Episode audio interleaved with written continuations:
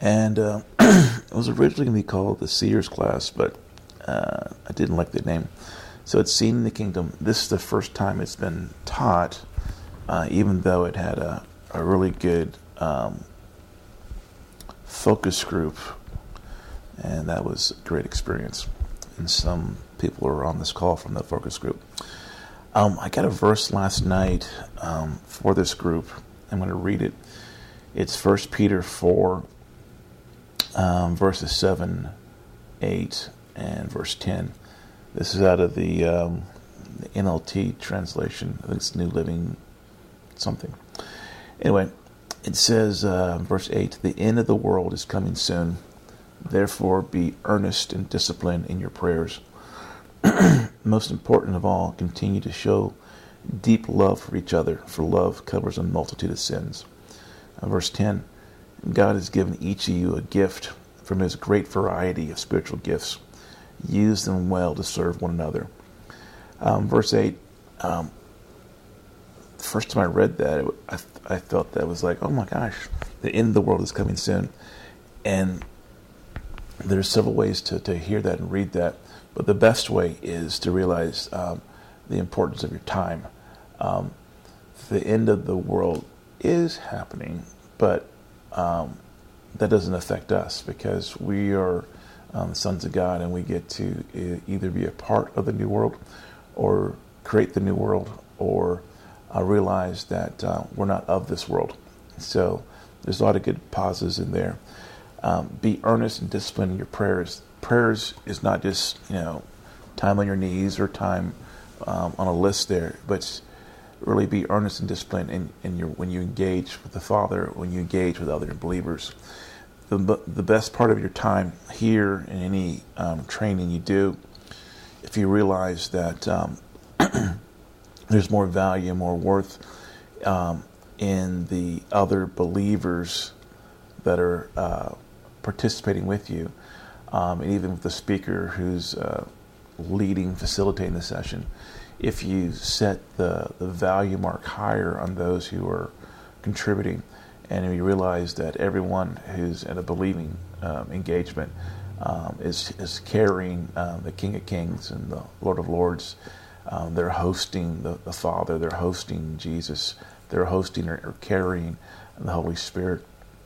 If you set your, uh, yourself to hear from God in them, then you will definitely receive everything God has, and um, and that's really a uh, measure of, of love and, and revelation and understanding, and it's also a bit of um, honoring one another. Alrighty, hopefully everyone got your a little training piece. We're not necessarily going to go through it. Um, well, it's not a page by page thingy. You can use it as a guide if you want to. Um, but um, you don't have to. Um, and it's it's more for pre-class and post-class, but it, it won't hurt if you have it open. It's good to um, jot some notes on it, and that's probably good. Um, my notes are a bit different, so um, yeah. So we'll have like two or three breaks throughout this um, for questions. But if you if you have something that's um, burning, feel free to go off of, of off of mute and ask it, and that'd be fine. I won't be uh, uh, interrupted by that. Okay, so the first part uh, of this class, we look at the dynamics of seeing. Okay, and um, you know we we've all um, been seeing for a while but we're going to look at some of the dynamics of it so you can understand how this works, how it's working right now. If you're following along with your slides, uh, it's really that first slide with that little person standing in an upside down deal. But we all, um, everyone sees um, not the things in front of you you pretty much images come into your your natural eye. Um, that image is um, turned into uh, the light is turned into electrical impulses um, through your optic nerve and through the wiring and synapses in your brain, and then um, your brain then uh, interprets that electrical pulse and creates a uh, an image on the back of your, your brain. And the reason why that's important, how you, you need to understand how you see, um, is excuse me, is um, the your your brain has a lot to do with what you see, and even more so, it's it's almost like we we actually see what we believe, and it, you can't see things that you don't believe. So your belief system really determines what you're seeing. Uh, simple things like um, if if you're a I don't know if you're a car person and you see a car in front of you, based on your um, belief system of the cars that you want to see and the, your car knowledge and the value you put on cars. When a, a car actually passes by you, you will see more of the car or less of the car. Um, right now, I'm my daughter, who is 17, would like to have a Jeep, so um, I'm kind of wired to see Jeeps. And now, for this season, I see Jeeps all the time. But you actually see things you believe, which means if you don't believe in things, you won't see them. And so it's it's real important that we start conditioning our brain um, to see things. Um, that's in the natural. That's in your imagination. That's in the spiritual. Um, we think that we we see everything that's in front of our eyes, and that's not true. We we um, that image um, comes in, but we don't perceive it. Okay, and perceive is we our brain does not give it a value, does not give it a place, does not uh, think you want to have it projected in your brain. Okay, and so this is where um, uh, uh, what's the word? Uh, some of us have a well, very simple. If you uh, you need to train yourself to see, right? So um, for, for, people that are on this call who are saying who have said, um, "I don't see," well, first of all, stop saying those kind of things because when you say that out loud, you're actually telling yourself and your brain that you don't see, and which is telling you're reinforcing in your interpreter in, in your head that uh, there are things which you do not see. Um, there are things which you do not value. There's things which you actually don't want to see. Um, so we need to um, kind of condition ourselves to see things. It's almost like if, for those in, in, in who took high school, and I think most of us did, um, in some places you had to take a, a year or two of foreign language. Well, day one of your foreign language class, you had to, uh, you started learning um, the vocabulary, you started learning um, the culture.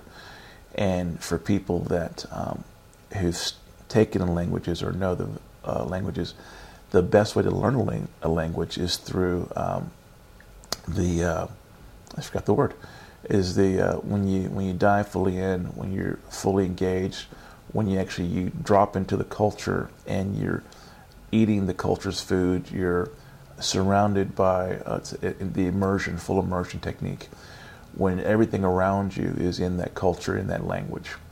Um, and what that's actually doing, it's it's it's conditioning you, your brain, to accept the new sounds, the new taste, that all this new stuff, right?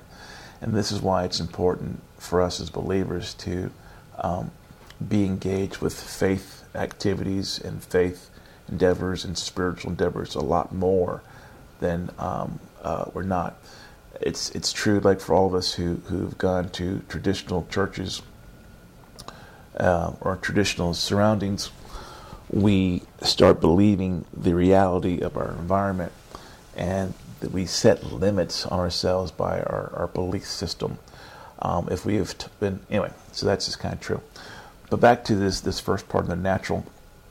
But we, we've got to understand that our our belief system has a as a as a um, critical component of um, what we um, what we perceive, right? In the slide, we talked about how you know when you first see as a, as a baby, it's a lot of um, working with um, understanding um, the what's being uh, sh- what's coming in and what's being projected. And let's kind of pause on that. So there's um, a, a, great mass of information or images that are coming in through your eye gate. Okay. Um, then there's the things which are projected on the screen in your brain. Then there's the things which you recall. Okay. Um, and so you're, you're, you uh, have been working on that system and you've gotten faster over time. You've gotten faster at um, receiving, you've gotten faster at pro- processing, and you've gotten faster on uh, interacting with the image. Okay. Um, you know, day one when you're a baby, um, you're not used to seeing with your natural eyes, so that's that's an exercise, and you're not used to processing those images which you're seeing, and you're not used to responding and reacting to the images which are actually formed on your brain, and that's the whole thing about your visual system and the whole depth perception and the whole thing about. Uh, uh, uh, working, engaging the, the eye-hand coordination, um, and so a baby day one uh, is totally open to everything that comes in its eye gate. It's totally open to processing every image, and is totally open to receive and interact with everything that it processes. When we get older, we start shutting down on that stuff we start making decisions of what's important to see. Uh, it's kind of like when you first start driving. When you first get behind the wheel of a car, all of a sudden, and you're moving, all of a sudden you're now processing not only the steering wheel and the mileage and the person who's sitting beside you, if you're being, you know, uh, trained or uh, your folks are driving you around, but now you're processing and taking in all the other moving vehicles and it's almost the first times when you're on the road.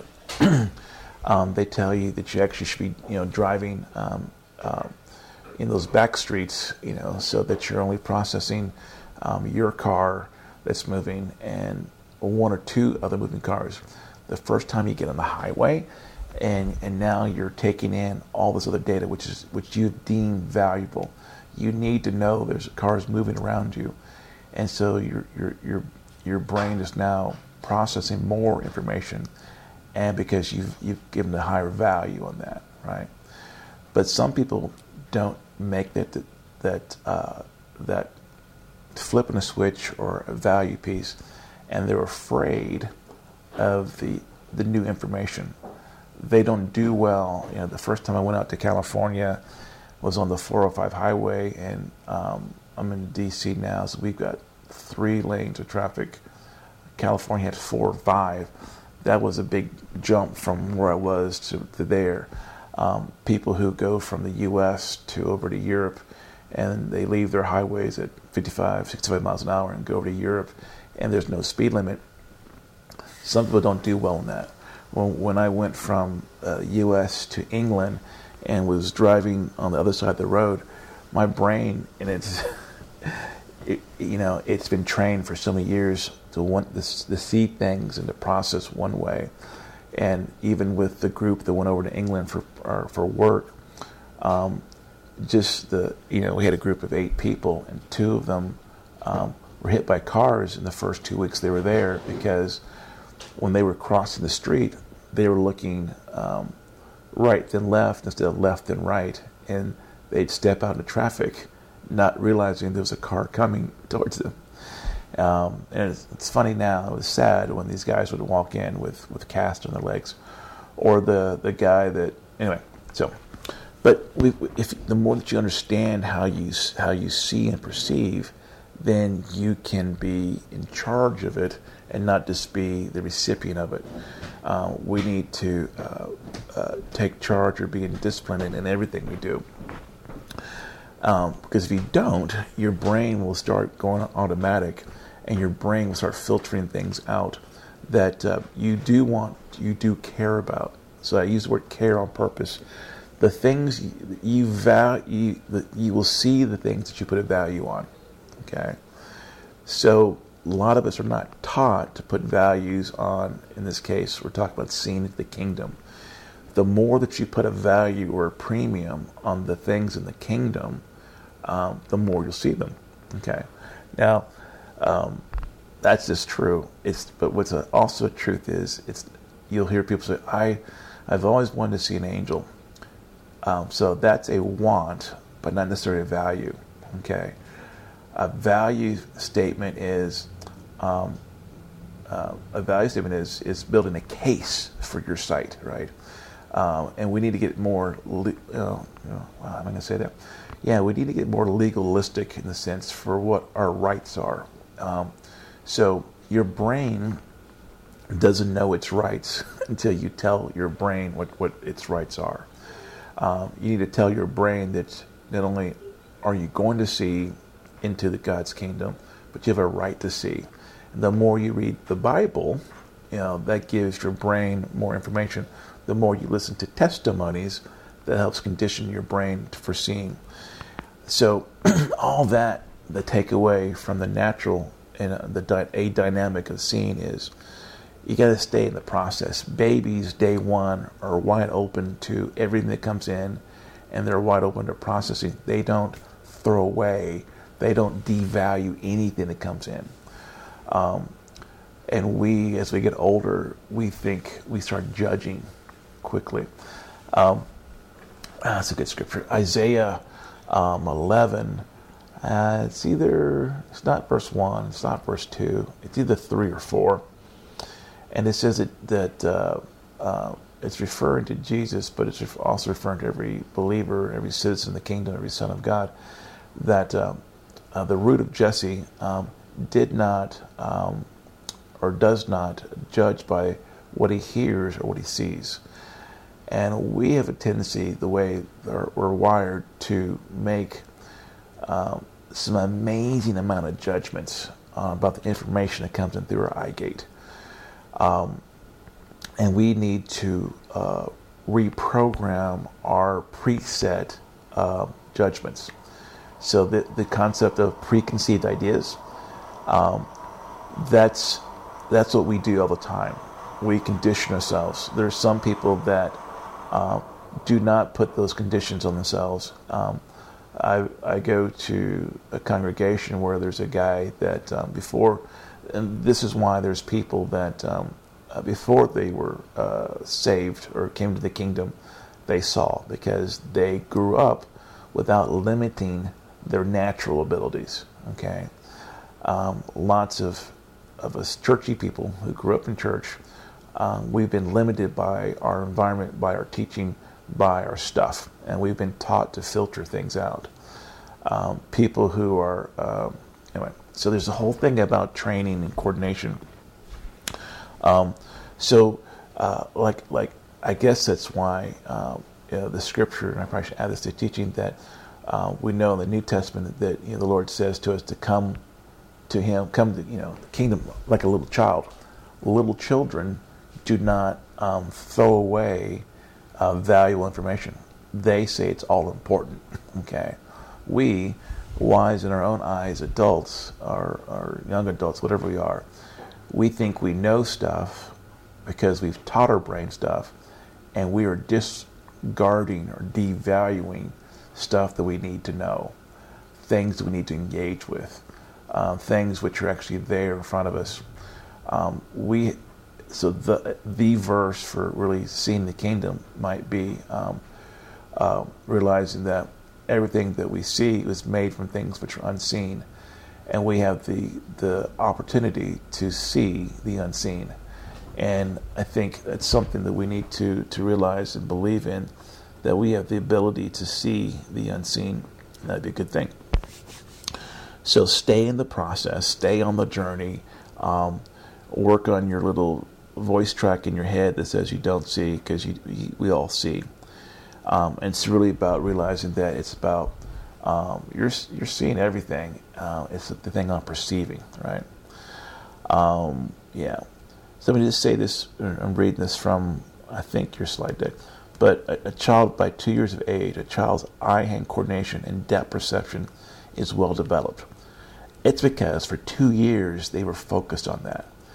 Um, and it, looking back on my own deal, before I started seeing things in the kingdom or perceiving them, it took me right about a year. But I was it was a dedicated year on seeing. Uh, children uh, this age are highly interested in exploring their environment and um, and looking and listening. And so, we as believers need to be highly interested in exploring and um, and what is our environment? If we're seated in heavenly places, um, we need to be interested in exploring heavenly places. We need to be interested in looking and listening to uh, that environment. We need to step in at all times, uh, as often as possible. Um, we have to remember that our environment is is the kingdom. It's the Father's good pleasure to give us the kingdom. So we need to you know start focusing that. If it's our, the Father's good pleasure to give us the kingdom, that means we can see the kingdom, we can explore the kingdom, um, we can explore that environment which He's provided to us. We need to be looking and listening and be totally open to all that's that's there. Okay.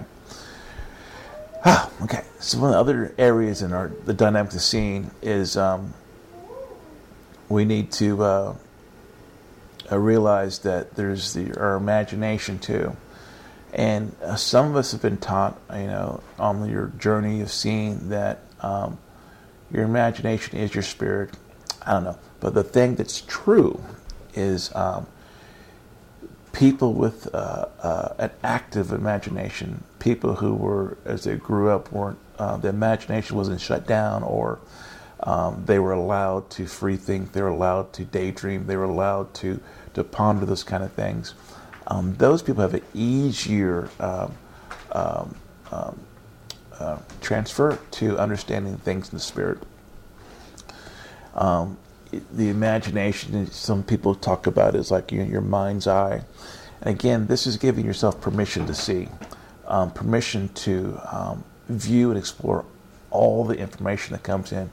And we, you know, if we were memory chips, you know, or processing computers, you know, we're doing like giga, well, we're doing terabytes of data per, well, I read this someplace, but we're doing a lot of terabytes, you know, per minute.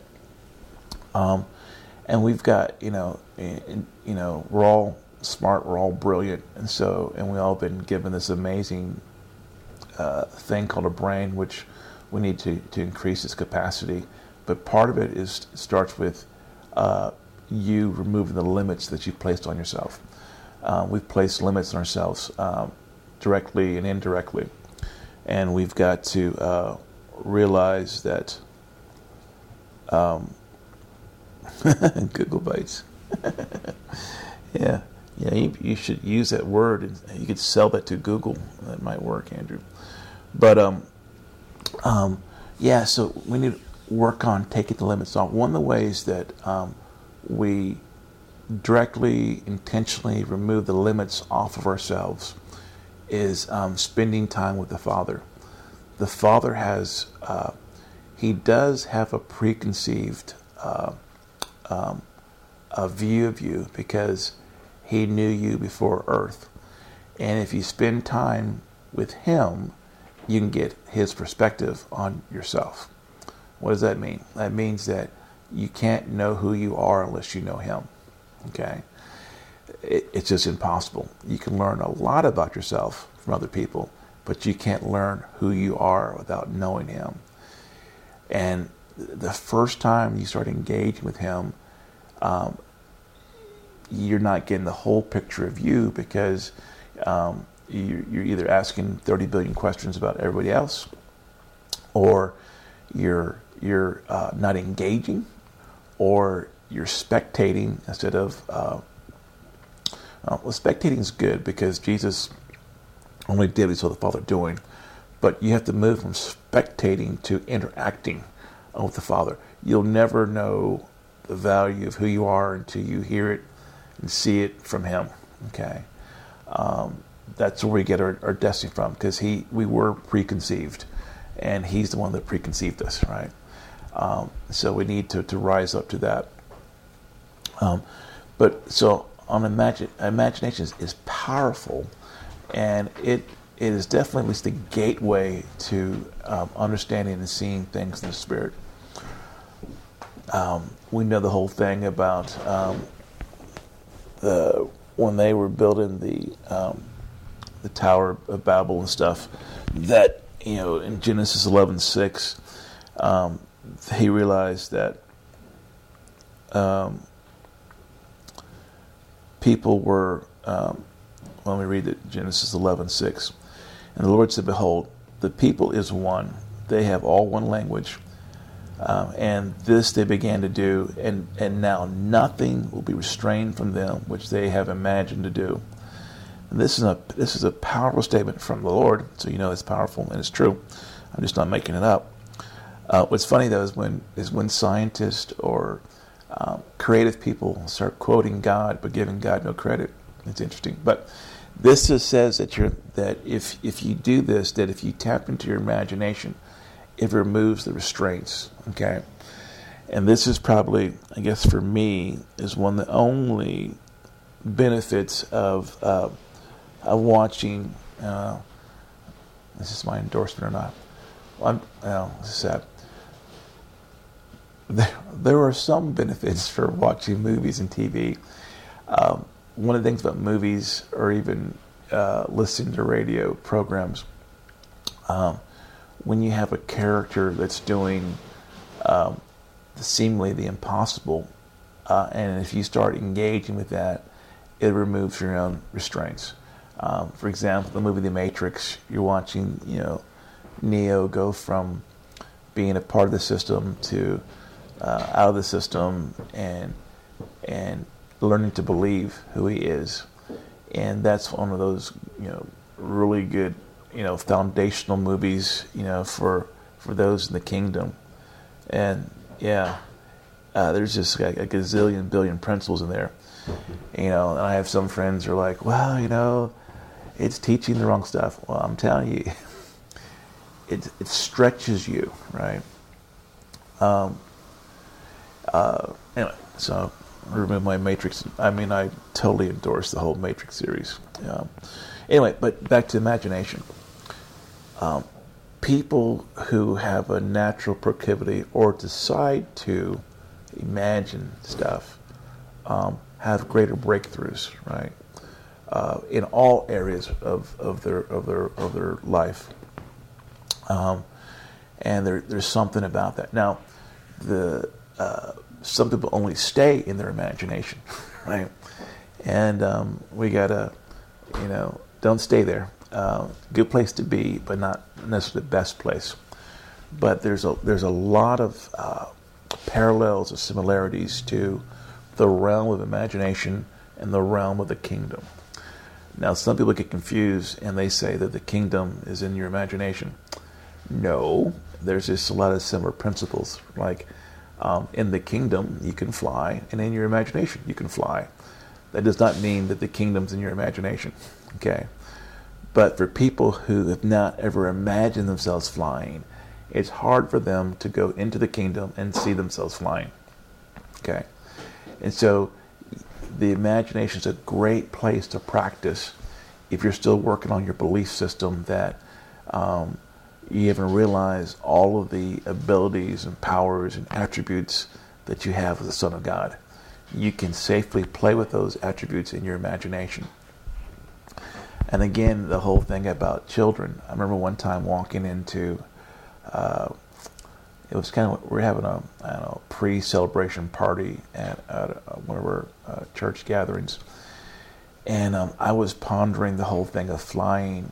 And um, I realized, for some reason, I, when I walked in, there was like, there's like three entrances in, three entrances into our, our church and I came in one way. Anyway, so the way I came in, I just kind of stepped into a group of kids, and these kids were, oh, probably 30 or 40 years younger than me.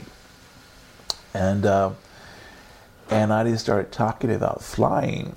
And the funny thing was, I in my on the way to the meeting, I was I wanted to talk to someone, but I knew that the people, some people that I knew, wouldn't readily engage with the conversation.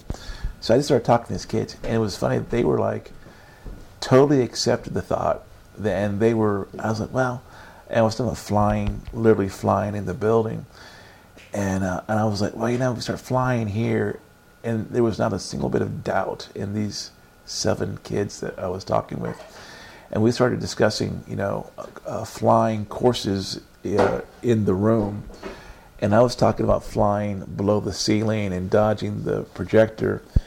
And these guys were, we could fly under the chairs. Said, well, you guys could fly under the chairs. And we were having this whole conversation about the chairs and flying through stuff. And then they talked about our church at the time met in the basement of a building. And they're like, well, we could go upstairs the bigger room. We have more area to fly around. So we're having this great conversation about flying, uh, you know, on this Saturday afternoon in the building in our bodies without, you know, whatever. Another adult walked over to the conversation. and I don't know if they just brought disbelief or unbelievism or whatever, but they didn't say anything. But our whole conversation is almost like we were all couldn't fly anymore. This person walked over and says, What are you guys talking about? And we were all excited. We're talking about flying in the room. We were like, oh.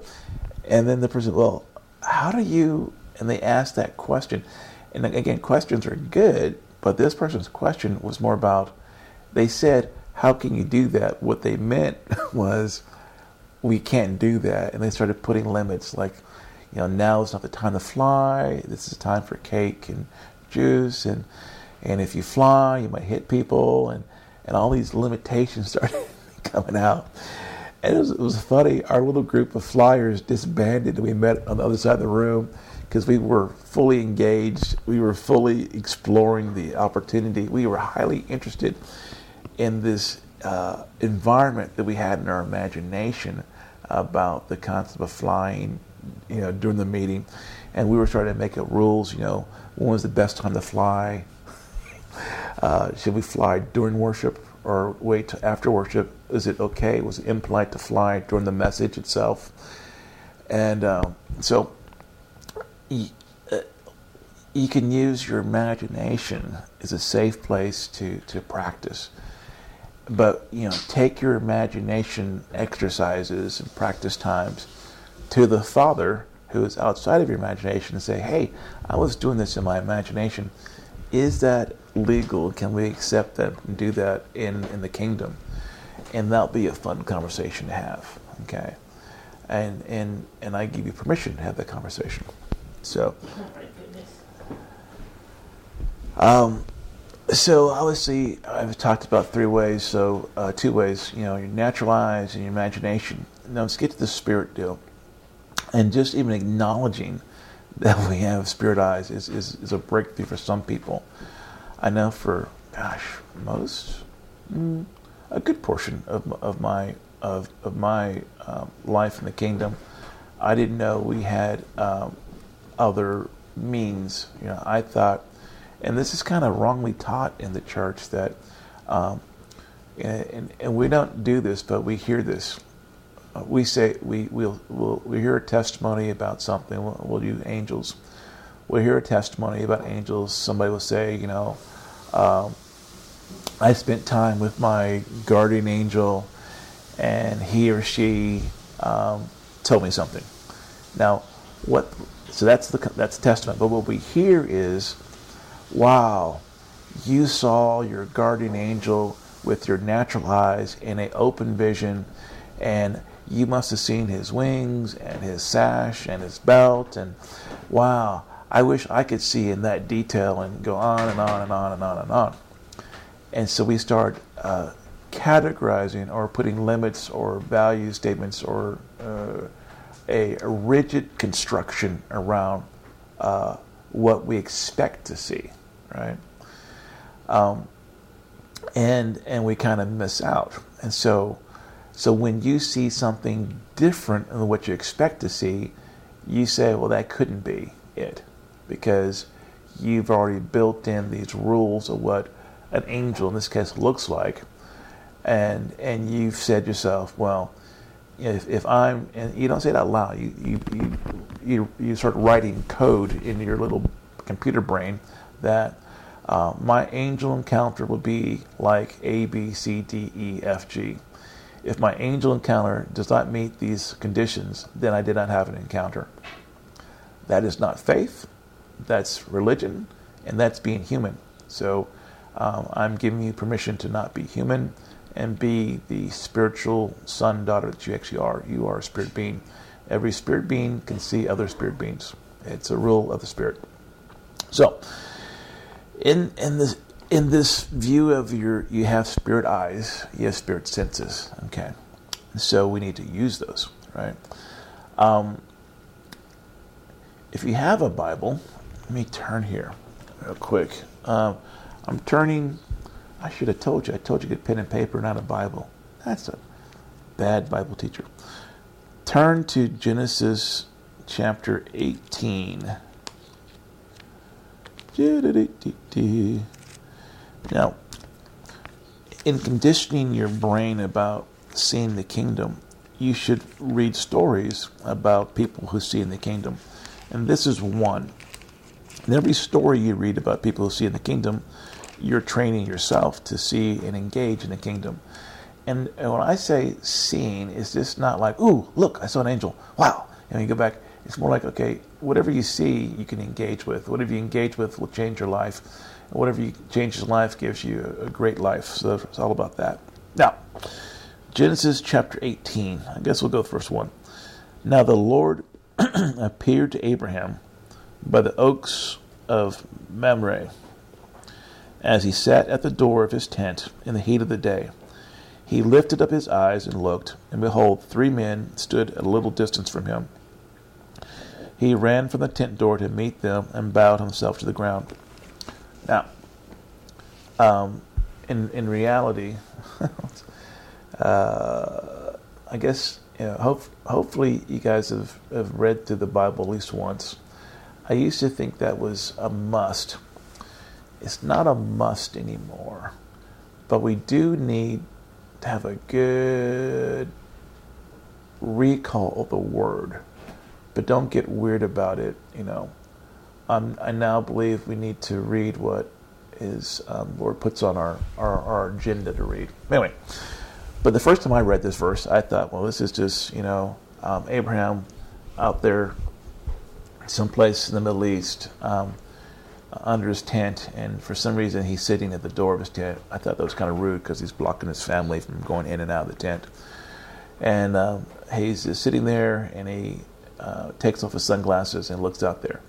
That is not it. When it talks, when it talks about sitting in the tent in the heat of the day at the door of the tent, that's really uh, kind of a trigger for us to be our our time when we step into the kingdom. Um, hopefully, the term "stepping in" and "stepping out" is is semi familiar to you. Um, but uh, the verse two, he lifted up, he lifted up his eyes. That whenever you see any verse, any situation where it's ugly, he lifted up his eyes. That is um, spirit language for he stepped into the kingdom. Um, and so, and so, just like you can, you can see with your natural eyes, you can choose to uh, perceive things your imagination. You also can choose to see things in the spirit. So when it says here that Abraham lifted up his eyes, he was looking to engage in the kingdom. As he was looking to engage, the kingdom began to engage with him. Oh, I like that. So, if you, as you start on this journey to engage with the kingdom, when you set yourself up, hi, I'm a kingdom citizen, as it says in Hebrews 10, uh, uh, in Ephesians, I've been seated with heavenly places. When you decide to engage with where you actually are, then um, uh, they or the kingdom will start engaging with you. The New Testament says that as you draw near to God, God draws near to you. If you lift up your eyes to see Him, then He now makes Himself more visible. Okay, like here. So God was there, and these three guys were there. So one was God, and two were either angels, or they were men in white linen, or they were sons of God who wanted to travel with the Father. And that's kind of cool because if these two guys could travel with God, that means we have permission to travel with God. And I think that's a lot what eternity is going to be like is us being with Him, co-creating, co co doing stuff, um, or sent out on assignment on our own. But there'll be lots to do in the kingdom. And that's my happy dog noise. Um, so so lifting up your eyes. This is. Uh, this is something that we should all be doing and practicing is setting ourselves to engage in the kingdom. Um, our spirit eyes, we can, um, one of the things about one of the benefits of praying in tongues is um, it strengthens your spirit man, it strengthens your spirit abilities, it strengthens everything in the spirit for you to, to do some, some cool things and see. But the goal is just not seeing things in the spirit, our goal is to uh, uh, to engage with those things in the spirit, just like Abraham engaged with God on that day in Genesis 18. Um, Colossians 3 2. Set your mind on the things above. Okay. It's almost a command. Set your mind. And it's the command that you have the ability to do that, um, which is really cool. We can choose what we want to see. We can choose um, uh, what we want to do with the things we perceive. Oh, um, that's good.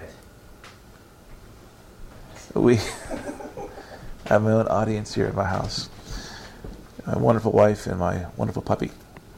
So, uh, Ephesians 1.18, um, the eyes of your understanding, uh, and this is one of those Paul prayers, which is a good thing to pray.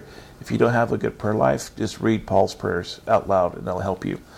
So Paul's praying that, the, that I pray that the eyes of your understanding will be enlightened. Well, these are your spirit eyes. It's just not your eyes getting, you know, getting context for your, your natural eyes. Um, some versions, the eyes of your heart, um, that you may know the hope of your your calling. Um, yeah, but it be enlightened, it be strengthened.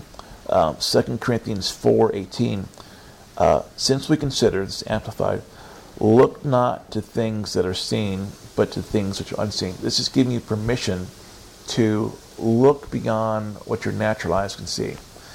Now, um, if you're if you grew up very uh, analytical like myself, um, the first time someone said um, to do anything by faith, I thought that was stupid because that was I only did things which were tangible uh, things which I could g- mentally grasp or, and, or, you know and actually see. But this this scripture here, 2 Corinthians four eighteen, gives you permission to see the unseen. And if you can if you can take this, if you can believe this scripture, that gives you the ability for you to see things with the back of your brain, uh, stuff that others who don't believe they can see the unseen, we have to believe that we can see the unseen. We have to believe that we have some capacity to see things which are invisible to the natural eye. We have to believe that um, we can see. And if you believe, you'll see.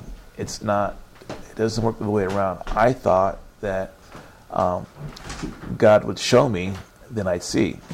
And He's been showing me stuff all my life but I haven't believed it, therefore I didn't see it. And it's not that I see it, it's to perceive it. The, the image was there. He communicated. Um, he communicated either verbally, he communicated visually, but I may not have, uh, not, may not, I did not value it, it, value it, it. I did not give it a value or place.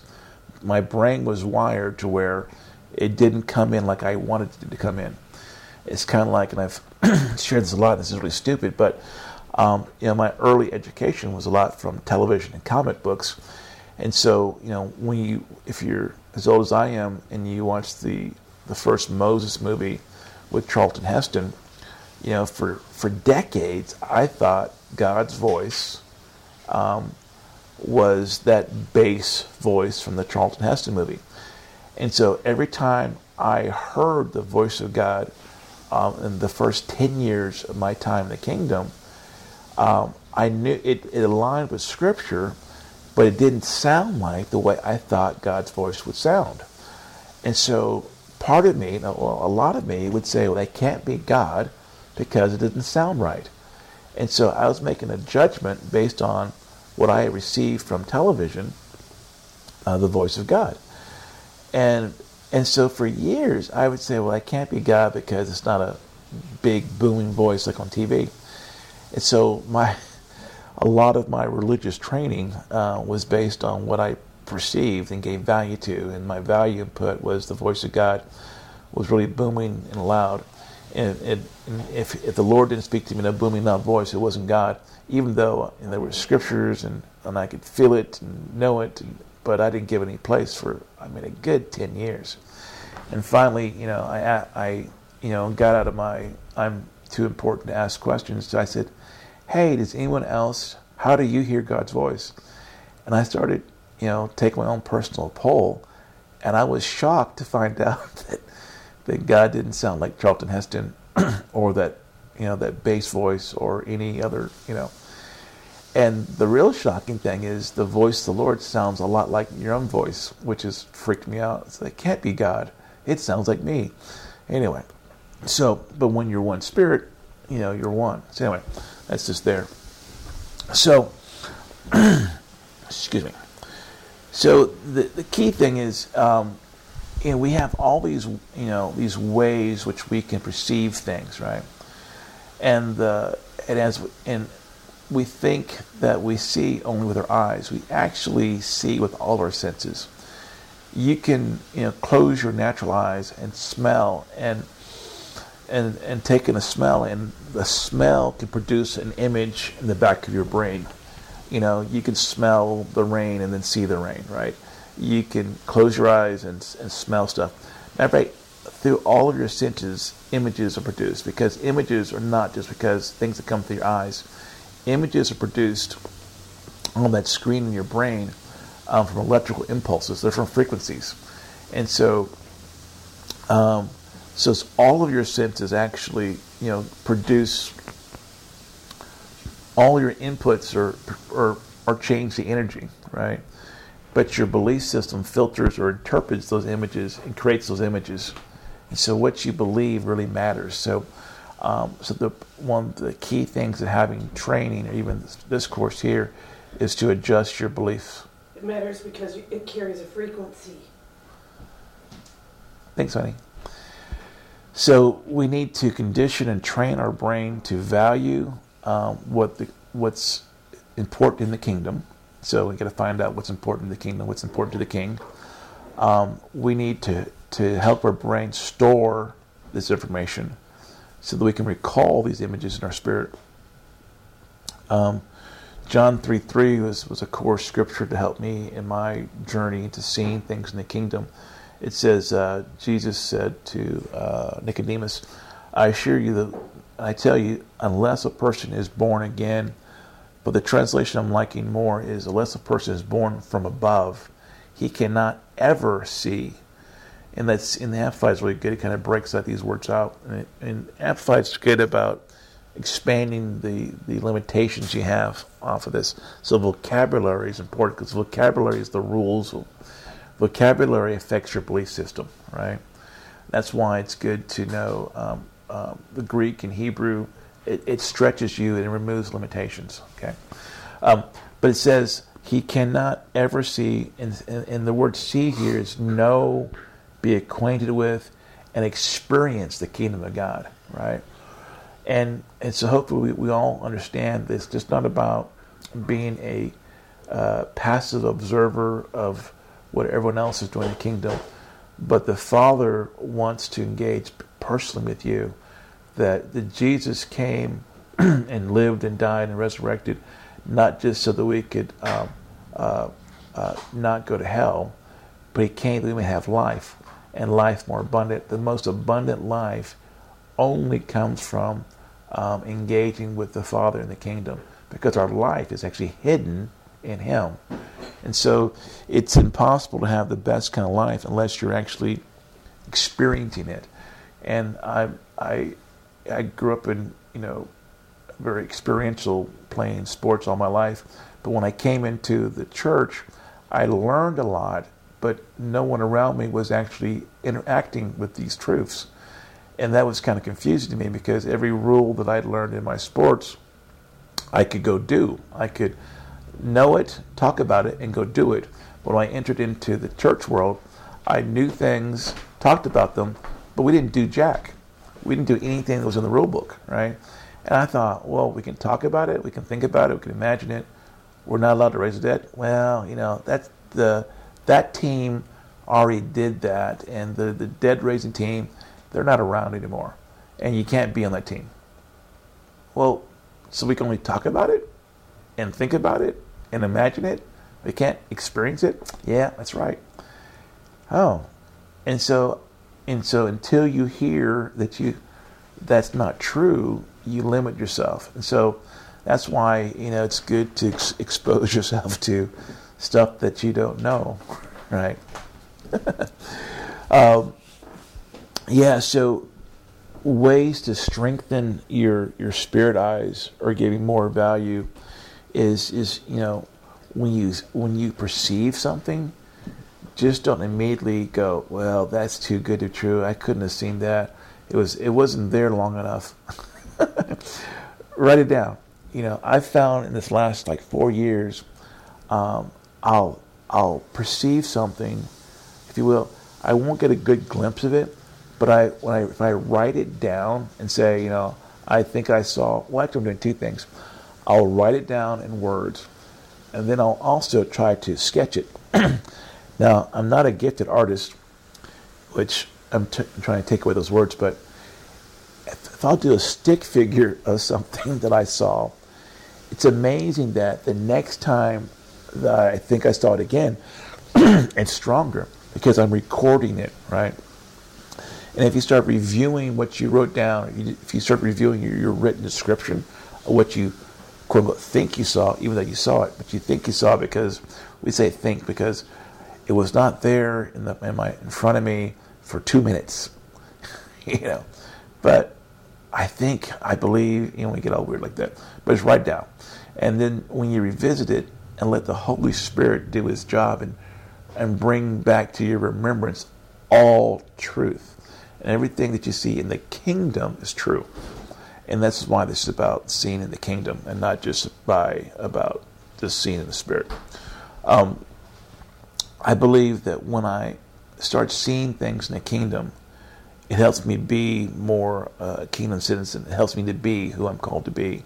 And I'm a spirit person like you guys are. All right. So I'll take a pause here. We've almost been going an hour. Um, this is a pause for you guys to catch up in any questions. So, and, and this will also help you to wake up. So um, you can type a question or you can go off mic and ask a question. If you have no questions, we'll press on. But I know there's some out there. So, off mute and speak.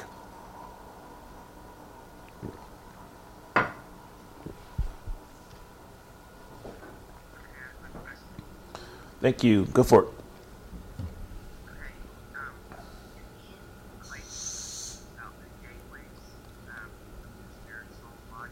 Yep.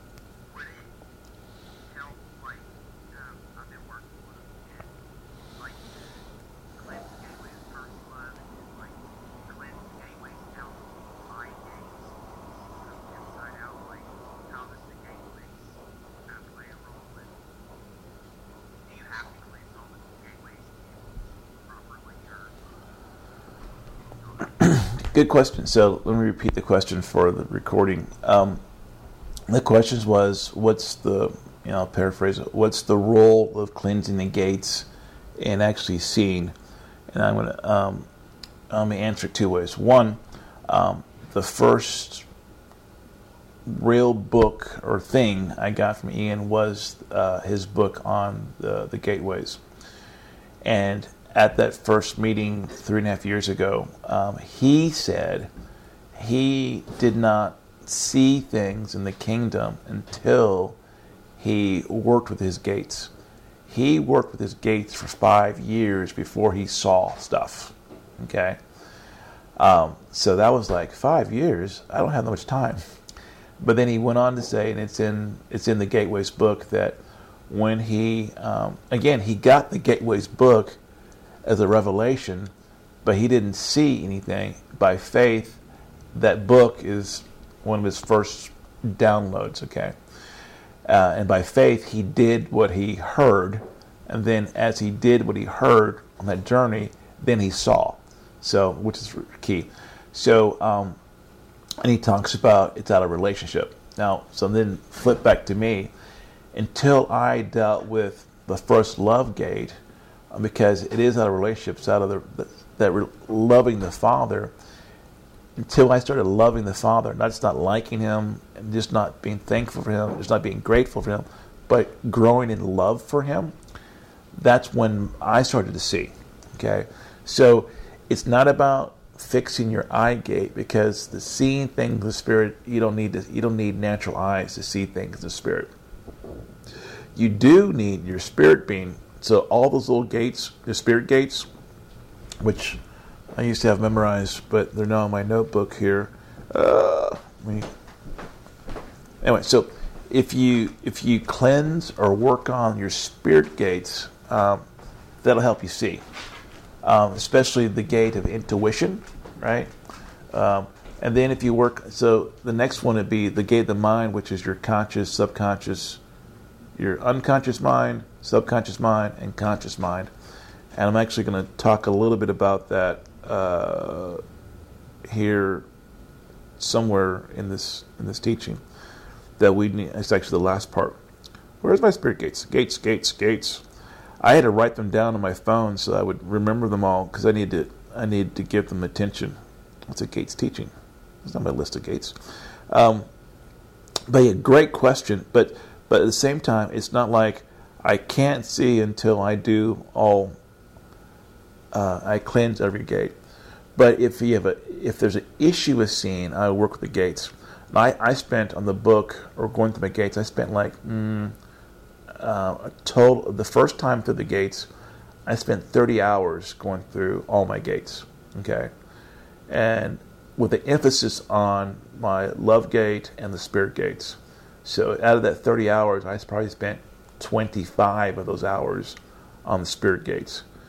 So and so the first the spirit gate, spirit gate of revelation, key to seeing, uh, intuition, I mean, if there, if, if you had to pick a gate that you really need to open, be intuition. Okay.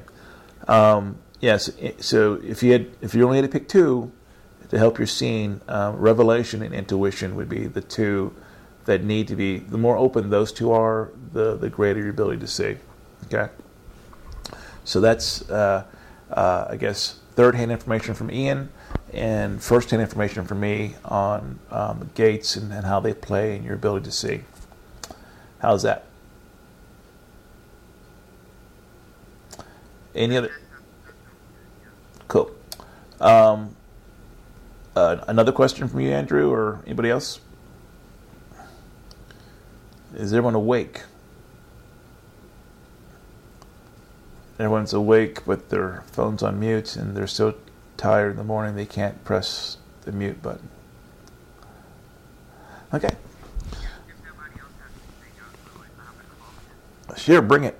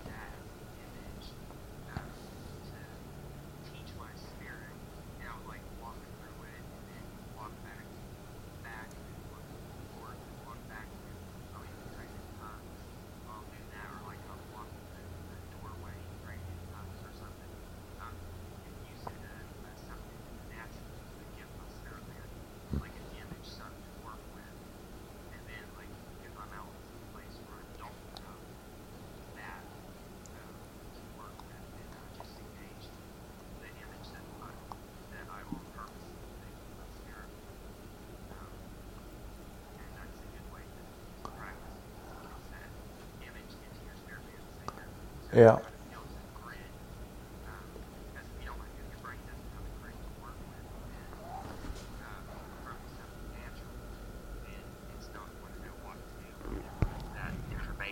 trying to get through.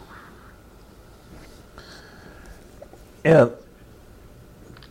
that, that's very good. I mean, and again, from you know, I guess my secondhand information from Ian, you know, again for his, he uses triggers to to to train himself, and his first one was stepping in, stepping out. So when he would mow his property, you know, as with the lawnmower, with each step, he would step in to the kingdom by faith and believe he could see, and then he would step out of the kingdom with his next step and um, administer the kingdom to the area he was at. Then he'd step back in, and he would do this on this large property. So I heard this deal, and I would and so I was, you know, the first time I stepped in was at his conference, my first conference I went to, and the first, I don't know, eight steps or ten steps, I said, "This is stupid. All I'm doing is taking a step forward. I'm in front of my drum. I'm now behind my drum. I'm now." Uh, I'm now uh, in the worship area. I'm now back, and so that was not by faith. That was just stupid. And so I realized, okay, I'm not doing anything. I'm just taking a step forward. I'm not even adding faith. I'm not adding nothing. I'm not even adding my imagination. And I realized, well, that's not helpful. So I started going, okay, I believe that with this step, I'm entering, you know, in. And, and the reason why you do that is you get to where you don't have to step in anymore. So I go from, you know, uh, uh, no, a Friday morning, no, Friday afternoon, evening stepping in, uh, you know, inside a church. Then on Sunday or Monday when we're driving back, I'm in the car thinking, man, I wish I could pull off the, the road and, and do some stepping in and stepping out. Then my brain or someone said to me, well, you don't have to actually step to step in. I had a, so as I'm driving, oh, so I, I, I would lean forward while I was driving and I'd lean back. But so now it, you know, I, I know that I don't have to physically move my head or move my feet to step in. I can, you know, so you need to change yourself because we're we're always seated in the kingdom, and we just have to recognize or remember that we're there, right? And the the benefit for me personally, it helped out because for years earlier, when I was trying to, you know, you know, it's about integrating, you know, being who we really are. So when you realize that Matthew, the last verses in Matthew 28, it says, Lo, I'm with you, you know, or behold, or lo, I'm with you always, even to the ends of the earth. Um, when you're trying to live for the Lord, when you when you recognize He's always with you. Um, so what I would do on the football field to live for the Lord, I would see, you know, when the, the line markers cross, I would see a, a, cross, and that would remind me that Jesus is with me, which would remind me to do all things as unto the Lord, since He's here, since He's watching me. And so I would use the the the goalposts which form a cross, or the lines in the field which form a cross, to remind me that God is here, which reminded me of the truth, which the Bible says He's with me always, to remind me that um, you know don't don't knock out that guy because you hate him, but you know, in great love for the Lord, you know, use your gifts unto Him. And so, it's it's good to to, to have reminders, uh, to use uh, tangible things to remind you of where you really are. Um, and we and that's the journey we're on, right? Now, um, the more you do that, the less you have to do those triggers, right? Um, but like Andrew was saying there, the curtain thing's an amazing uh, way to practice. Uh, every time you open a door to get into a car or a house or a room, that's a trigger to Revelations 4. You know, there's a door open and you enter in, and it's, it's just that simple. So we need to get used to uh, stepping into the kingdom. Okay, uh, what's up with the pineal gland because it has retina and eye cells? I don't know. Um, there's a lot about our brain that's in there for a purpose. Um, it's a lot in there in our brain, the pineal gland, that uh, uh, is available for us to use. And um, the thing about the people, whether it's a neuro neuroscientist or a someone who's focused on the pineal gland, because um, the ancient guys, uh, ancient guys, Egyptians, Greeks, mostly the Egyptians spent a lot of time trying to uh, uh, strengthen, enhance whatever their, their pineal gland. Uh, there, there's value in that. Um, there's benefits in that.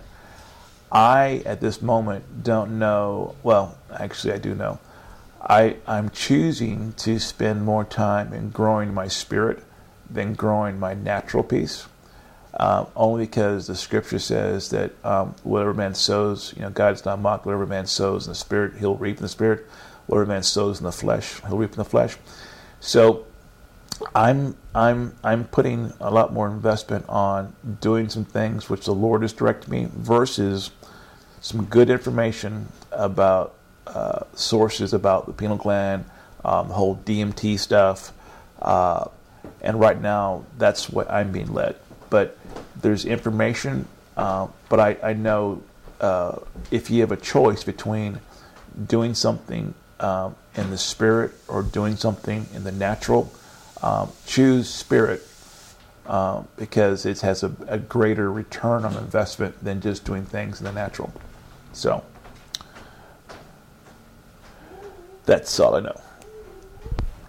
Any other questions, written or audio? All righty. Okay. Everyone type something. Let me know you're awake. Andrew's awake because he's typing. Andrew, go back on mute because I can hear you typing.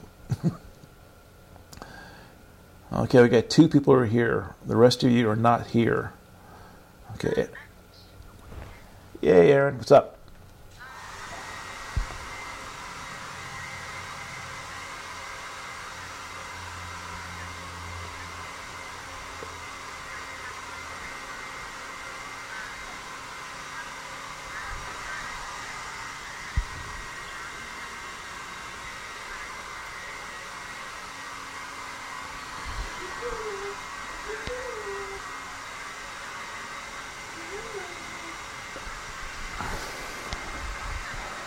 Yeah, so yeah, good catch, Aaron. So I dropped the nugget out there, and you're the only one that picked it up. okay, so um, for for example, when um, uh, I, I play Scrabble to increase my vocabulary, okay, and so every time you're every time you're you think on something or you experience you have a new experience and new words or new experiences right so, like I choose the the Amplified Bible because it gives me the word, you know, see, which means to know, to experience. And if you listen to, um, hold on a second. Oh, no, too much.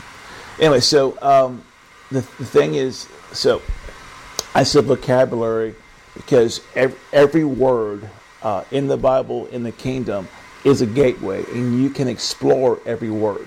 And so, the greater your vocabulary, this gives you more opportunities to go more places. Right. So, for example, um, uh, I, I, gave everyone, I, I think everyone on the call received the PowerPoint. Right. Some people actually went through the PowerPoint. Okay. Uh, some people didn't. Some people studied it some people went through it three or four times, and every every every word on every page, there's there's life in every word. When Jesus spoke, he said, "My words are are spirit and truth, or spirit and life." Right? Uh, in John six, you know, one of the disciples says, "Well, where should we go? You're the only one that has the words of life." Right? So if you increase your vocabulary, whether it be through reading, of course, you got to pick the right stuff. You increase your diet, right? Um, so uh, uh, you've heard the the thing about um, everyone's got a, a wine in the Lord's wine cellar, and, and, you can go down there and drink the wine of people. Well, okay, I haven't done that yet. Well, once or twice, but Uh, that same life thing is reading their biography. What what was their vo- in that biography? What was that person's vocabulary? You know, things like um, I've read excerpts from the book, the the uh, the uh, biography of uh, I forgot his name, scientist George Washington Carver. Um, this guy, you know, was one of the top scientists of his day, and he goes, he's in front of Congress, and they're like, "Where did you get these inventions from for the peanut and all these other stuff?" Right? And he says, uh, "The Creator told me." And so this guy is on record in Congress. You know, he wasn't testifying; he was just telling the source of his knowledge. He gave glory to God. So when I read about another man of God who leaned not on his own understanding but trusted in the Lord, that is me swapping words out. So, like, um, we all know God as God, but when you find out the word God is just a title and not a personal name, then you learn that, oh, the Father God has 365 names because either you bought the I am poster or you read it, or you know, you get teacher and you start tapping into um, the fact that, oh, the Lord starts revealing himself by his names, and you find out that names there's meaning something in every name because those are words, and each word has a frequency. Each there's stuff in each frequency, right?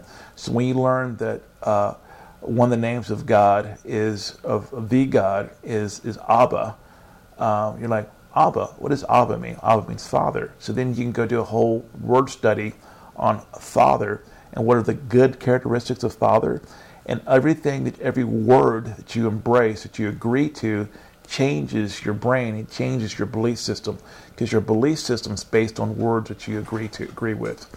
And the depth of those words is actually the frequencies. Everyone who's listening to me now, or even listening to you when you gave the question um, statement, your your ear takes that frequency in, takes that frequency, switches it, changes it, converts it to energy and then your brain does something with it. Either says, I like that, or I don't know what that is, or, uh, you know, for me, myself, Wally Johnson, is this time valuable?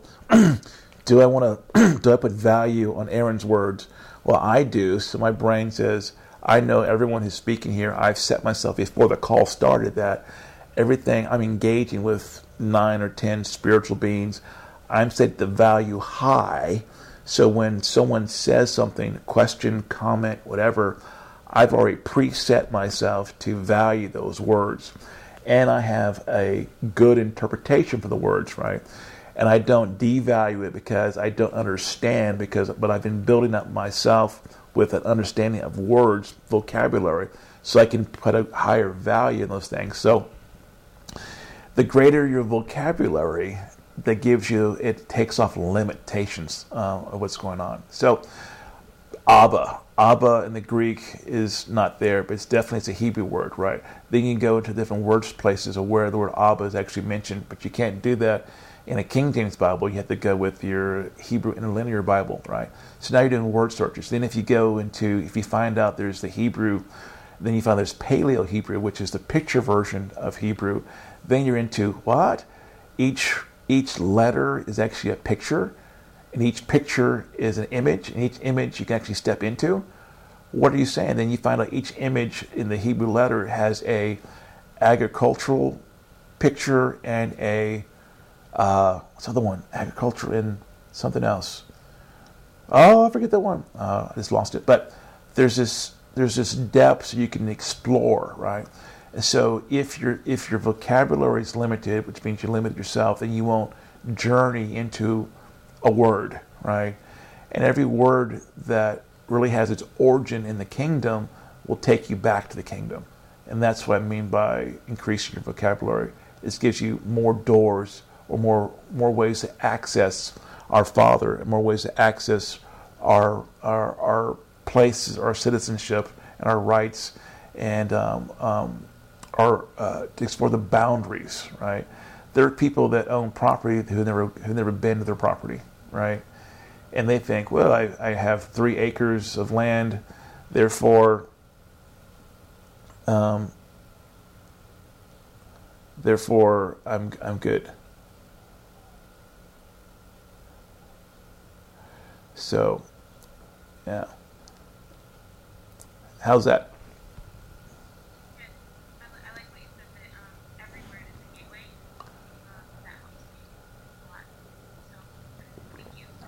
Yeah. So on that, there, Ian does have a great teaching on that, and he says this. The first time he said, it, actually, probably the first five times he says this, I was like, I was horrified. Not horrified. I was like, I was, I was in great disbelief. He talks about, you know, the the Bible, you know, Old Testament or New Testament. You know, all those stories, and testimonies. They're they're there's they're people's testimonies or people's encounters that are documented. He says he likes hearing other people's testimonies, and he uses their stories as a gateway which he enters into. I thought that's illegal. You and what happened? What he says, I've heard him say this live. I heard it on tape. But you know, he'll be someplace, and actually, I've been there and I've watched him do this. Someone will share a testimony, and he will, you know, take it in, he'll go back and, and revisit their experience more than that person did. So he'll take their words and he'll go enter into their words. And I heard him talk. I, I first I thought you can't do that. That was their experience. But what I what I what I find is true is people have these cool testimonies, and they only experience it the one time that they did it, and they don't go revisit it. And so just like um, uh, uh, Jacob's ladder, you know, Jacob, you know, fell asleep on a stone, and you know, ladder appeared and got to the top. You know, well, Jacob did that, um, but I've been on a few calls, conference calls lately that people are going back that same ladder and going up and down it. So they're entering into Jacob's experience, Jacob's testimony, and they're they're getting value out of that, right? So we, we can do that for every every person you know who's living. They share their testimony, and that's you know you can enter into theirs and, and walk into their step into their testimony. And so a little little tip when I, I and somehow I took that statement from Ian, and somewhere along the line, I when I do it, when I do, if you ever tell me a dream, uh, I, I'm an admin on a dream interpretation site. I'll read the dream, and so some people interpret dreams by um, the words there, and they'll pull out their their dream dictionary, and they'll go blue means this and stuff. What I do, I step into their person's dream, and I go into their dream and I experience their dream from my vantage point, and I tell them what I saw in their dream. And what's fun is I'll see things which they didn't write down in their dream because I stepped into their dream. And so it's a big um, exercise of faith for me, but it's so fun when I'm like, well, why didn't you pull that cord?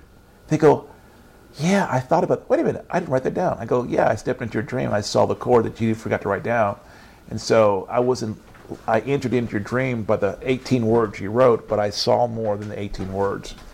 And so that's what I'm doing. I'll, I'll step into someone's dream when, for interpretation. So yeah, you can do that. So there's a lot of gateways, but uh, what do you do with your time? You know, we we choose we if whatever you value, you can have. Okay. And so if you if you value that word because you know what it's worth, you can step into it. Okay. That was my amplified answer. You're welcome. All right. Any other questions? If not, we'll move on. Okay. I think we're moving on. Three, two. Okay. No one. Okay. Uh, I don't. And do you have another question?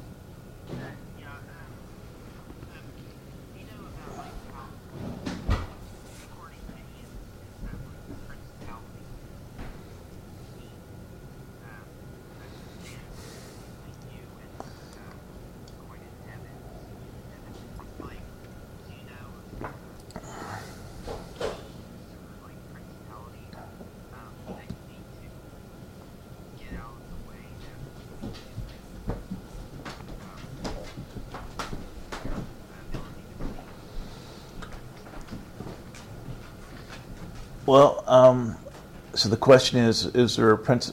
Ian refers to a principality is, is someone that stands between you and entering the kingdom or seeing the kingdom. Yeah. So let me. And I'm I'm not gonna. So you, you did his quote pretty good. I can't do it any better. But let me talk about the principle that he's referring to. Okay. Uh, because he's actually trying. Ian is semi quoting or actually quoting a Hebrew understanding of the word principality. Okay. Um, and then he gives a application of the principality in his definition. But let me say this: that uh, there isn't a unique demon thing that's sitting in a gate that's stopping you from seeing. Okay. Uh, now, can something sit in your gate, in any of your gates, to hinder you? Yes. Um, do you have authority to go to your gate and kick anyone out? Yes.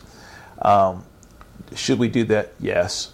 But the first thing we have to do is, again, on the gates that Ian puts in the gates book, there's probably more gates, but at least deal with those. But it, it's not so.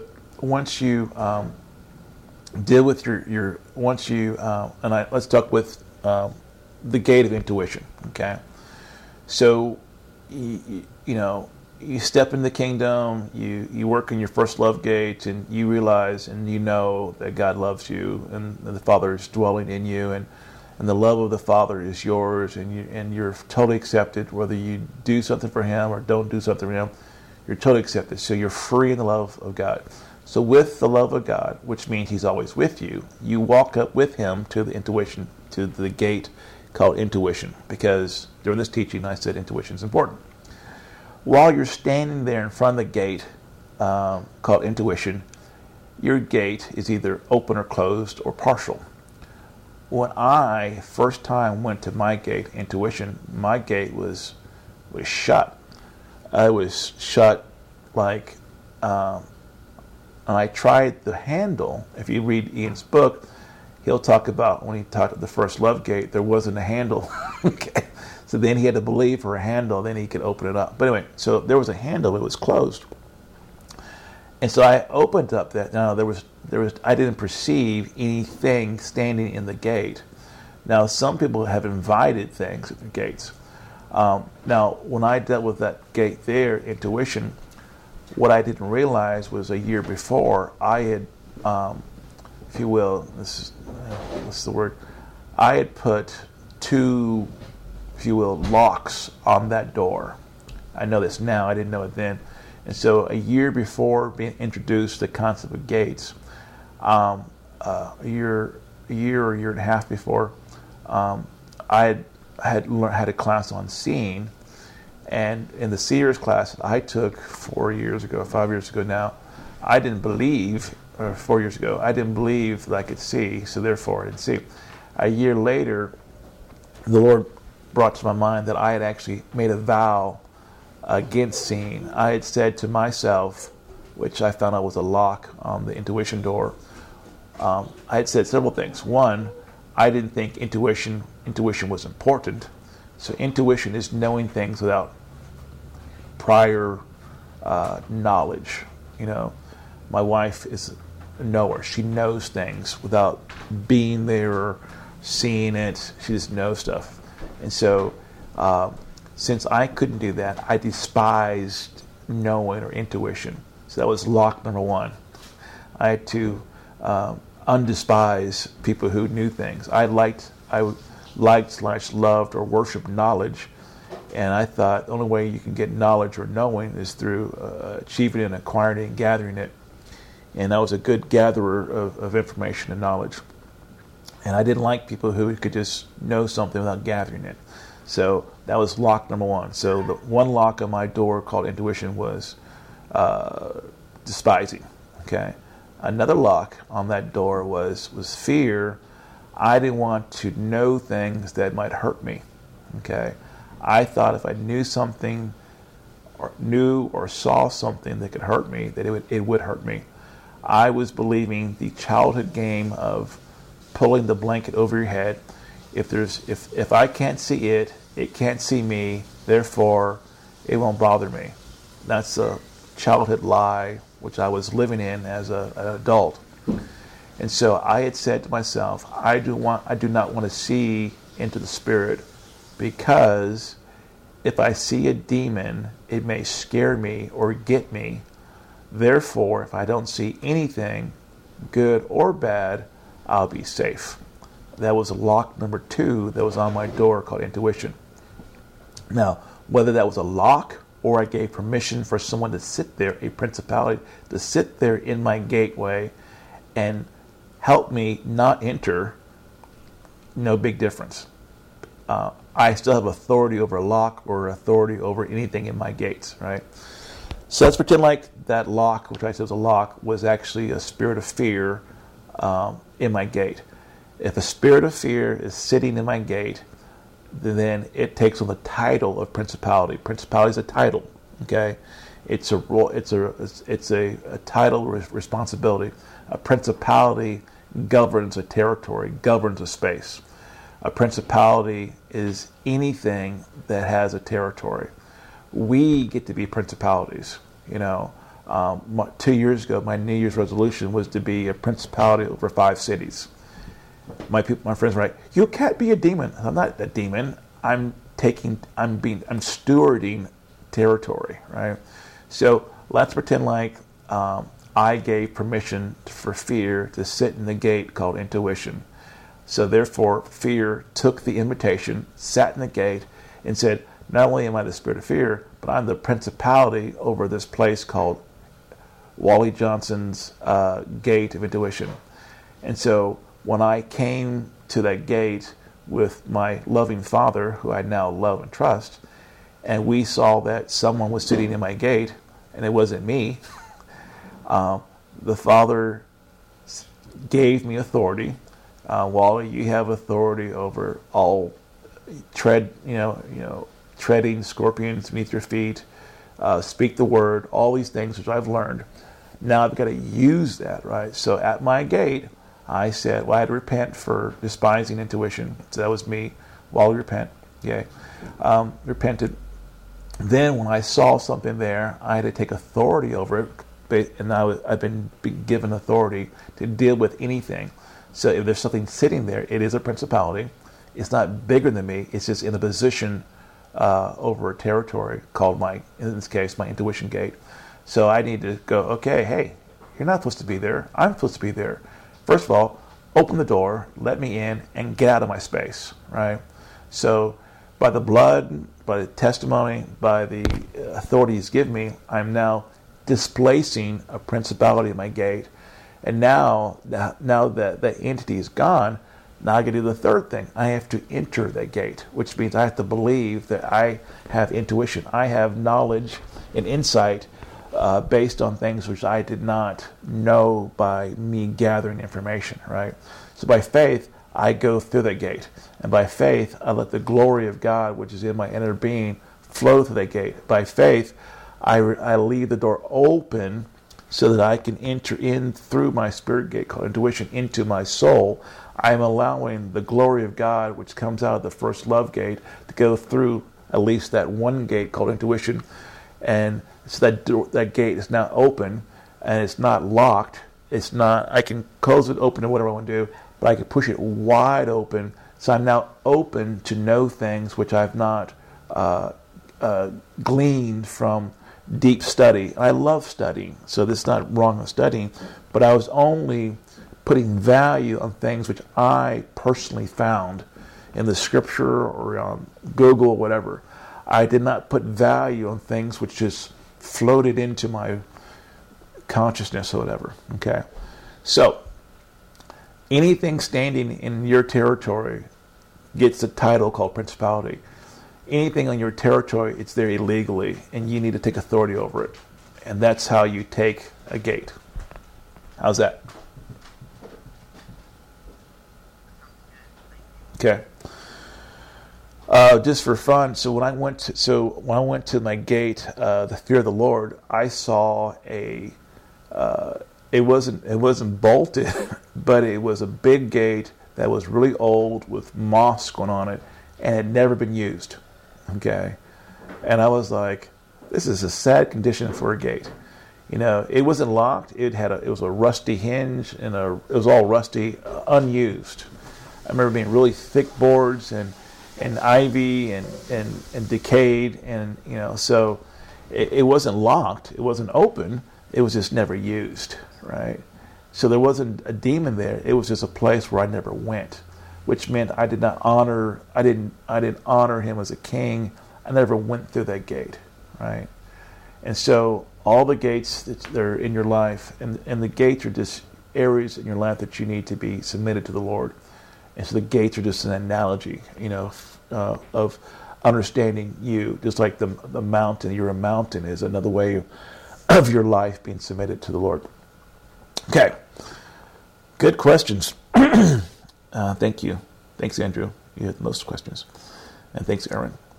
Um, okay, so this whole thing, you know, that as we transition to this next part, um, I mentioned conditioning the brain. So the, the, the big word on that, if, if we're trying to increase our vocabulary, is neuroplasticity. Everyone say it, neuro. you get bonus points if you can write it down correctly. But um, it just means we have we've been created with the ability to change our mind. Okay, um, we have and, and all your life, whether you're three or 333, you have the ability to reorganize your neural pathways. Uh, but the way you reorganize them is by new experiences, right? So this is one of the one of the, one of the motivations of going to a conference, or going on a Skype teaching, or going on a Google teaching, or going on a uh, Mike Parsons mentoring session, is you get exposed to new stuff, and that's a that's how you reorganize your neural pathways. This is how you change your belief systems, right? Um, so that's why you know um, I think uh, I think this is the reason why, but uh, the Lord uh, two or three years ago started saying, stop saying you're going to go to heaven. You need to make heaven your home. You need to visit earth. And so I'm like going, okay, that's a different perspective.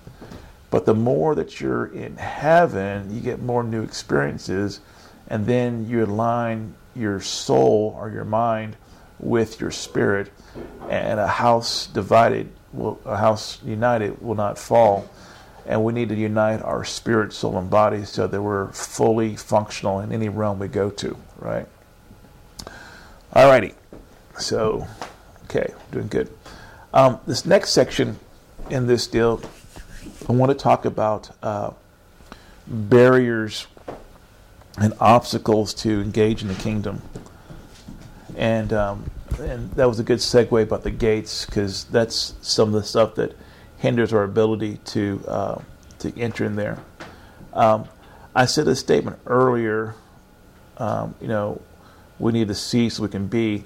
Um, another one would be um, my motivation for seeing the kingdom. I mean, people have lots of motivations. I mean, the one that I fight against is um, if I see in the kingdom, I now have a testimony. If I share my testimony, uh, I can write a book. I mean, because I've written three. Um, I can people will like me more. People will will listen to me because I had a cool testimony. Right? That's so sad.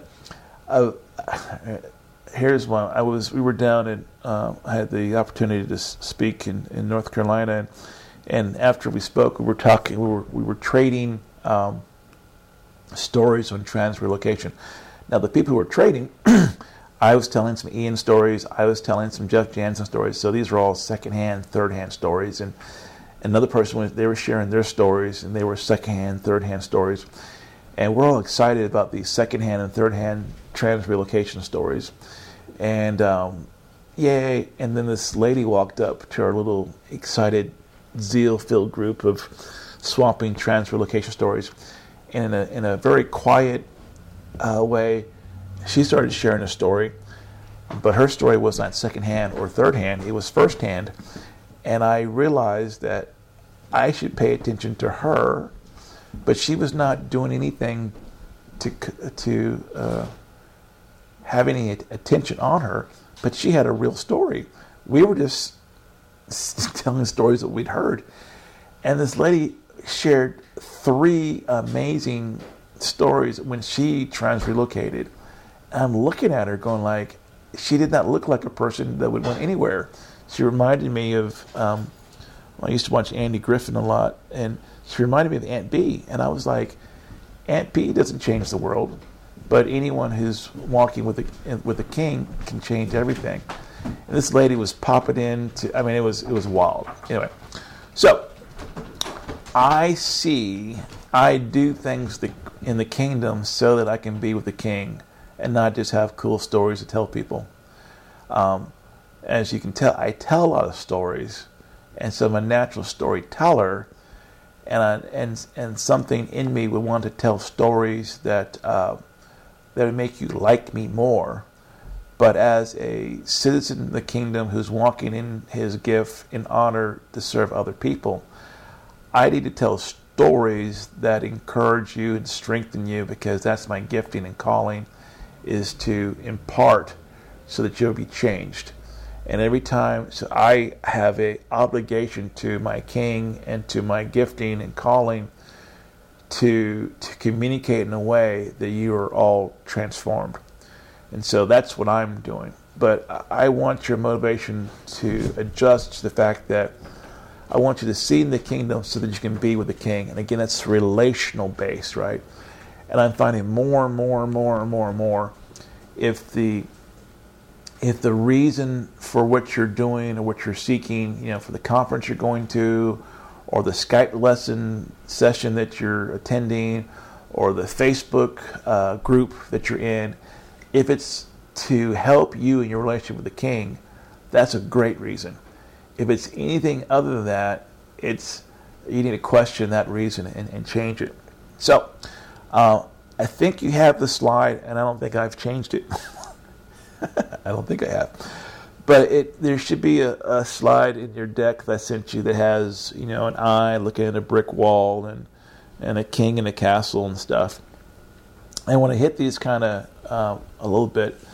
Uh, yeah, so there's there there's probably more than six reasons why people see or don't see.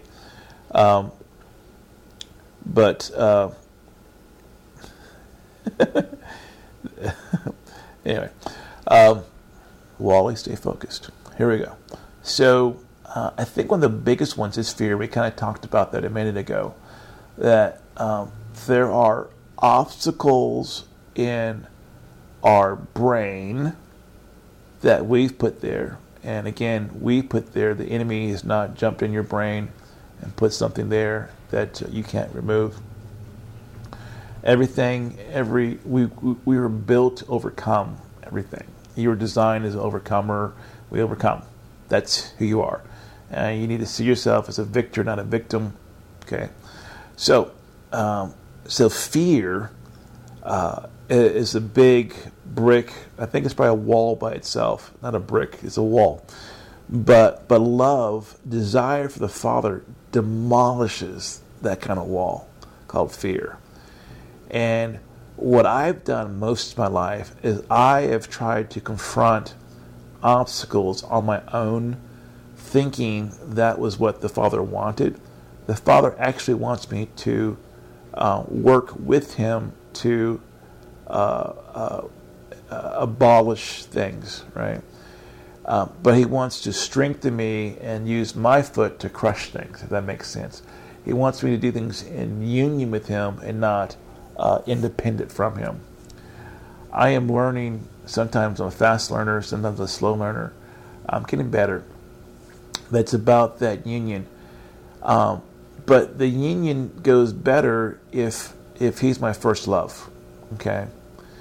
And if if the Lord really is in your first love, um, you can make Him your first love. Now, it, the problem with that is we have to be honest with ourselves. And it's an easy love test. All you got to do is look at where you spend your money, is one way. Other way is your time. So if your money, I guess I'm not calling you not your utility bills, but where you spend your um, money is not already obligated that is an idea, gives you a direction of, of where where you're investing. Okay. Same thing with time. What do you do with your time? You know, um, that shows you kind of lot what you, uh, dare I say, what you worship, right? So people, you know, uh, you know, I could live in the gym, right? I could spend four, six. I used to spend eight hours in the, in the gym, you know, conditioning my temple, right? Uh, but I'd spend like eight hours. Well, you know, well, for football in college, I'd spend eight plus hours uh, getting myself ready for, for, for my sport. And I'd spend, oh, in a week, maybe two hours in a whole week. I did eight. I spent forty hours for, for, football, and two hours for the Lord, and so that kind of told me who my God was. My God was me and my football, you know, type deal.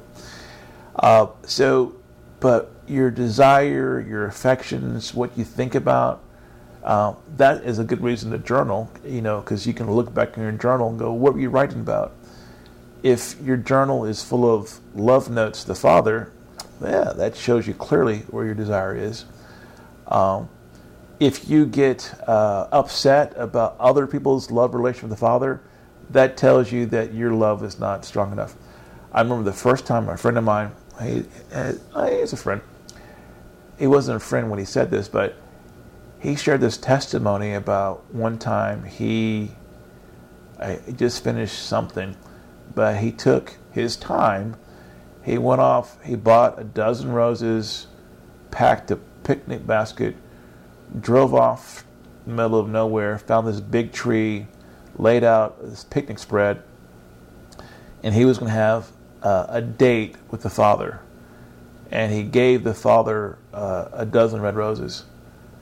And the first time I heard that testimony, I thought, what a waste of your time, you know. And roses, God doesn't want roses. Girls want roses and food is for me and not for God. God doesn't eat chicken. And I had all these rational reasons, which basically just said this guy loved God more than I did, right? But I, I found that if I will focus my attention on Him, that any barrier or walls will, will, will fall, or He'll give me the, the hammer to crush them. So love shatters fear, right? Um, if you're looking at the picture, I, I have, you know, unbelief is a big brick in the wall. And so we need to grow in our faith, right? and growing in faith or belief, um, I'm finding, you know, the simplicity of, of not leaning upon, I'm, I'm trying to change my understanding to be more in line with His understanding.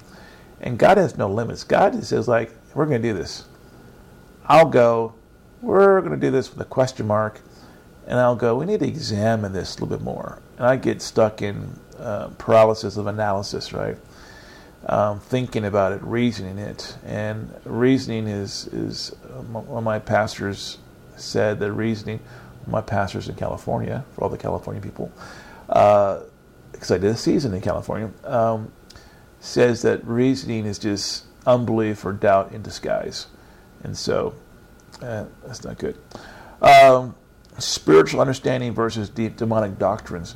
Uh, 1 Corinthians 14.1, I believe it's 1 Corinthians 14.1. I'm going to turn there. Exercise your Bible.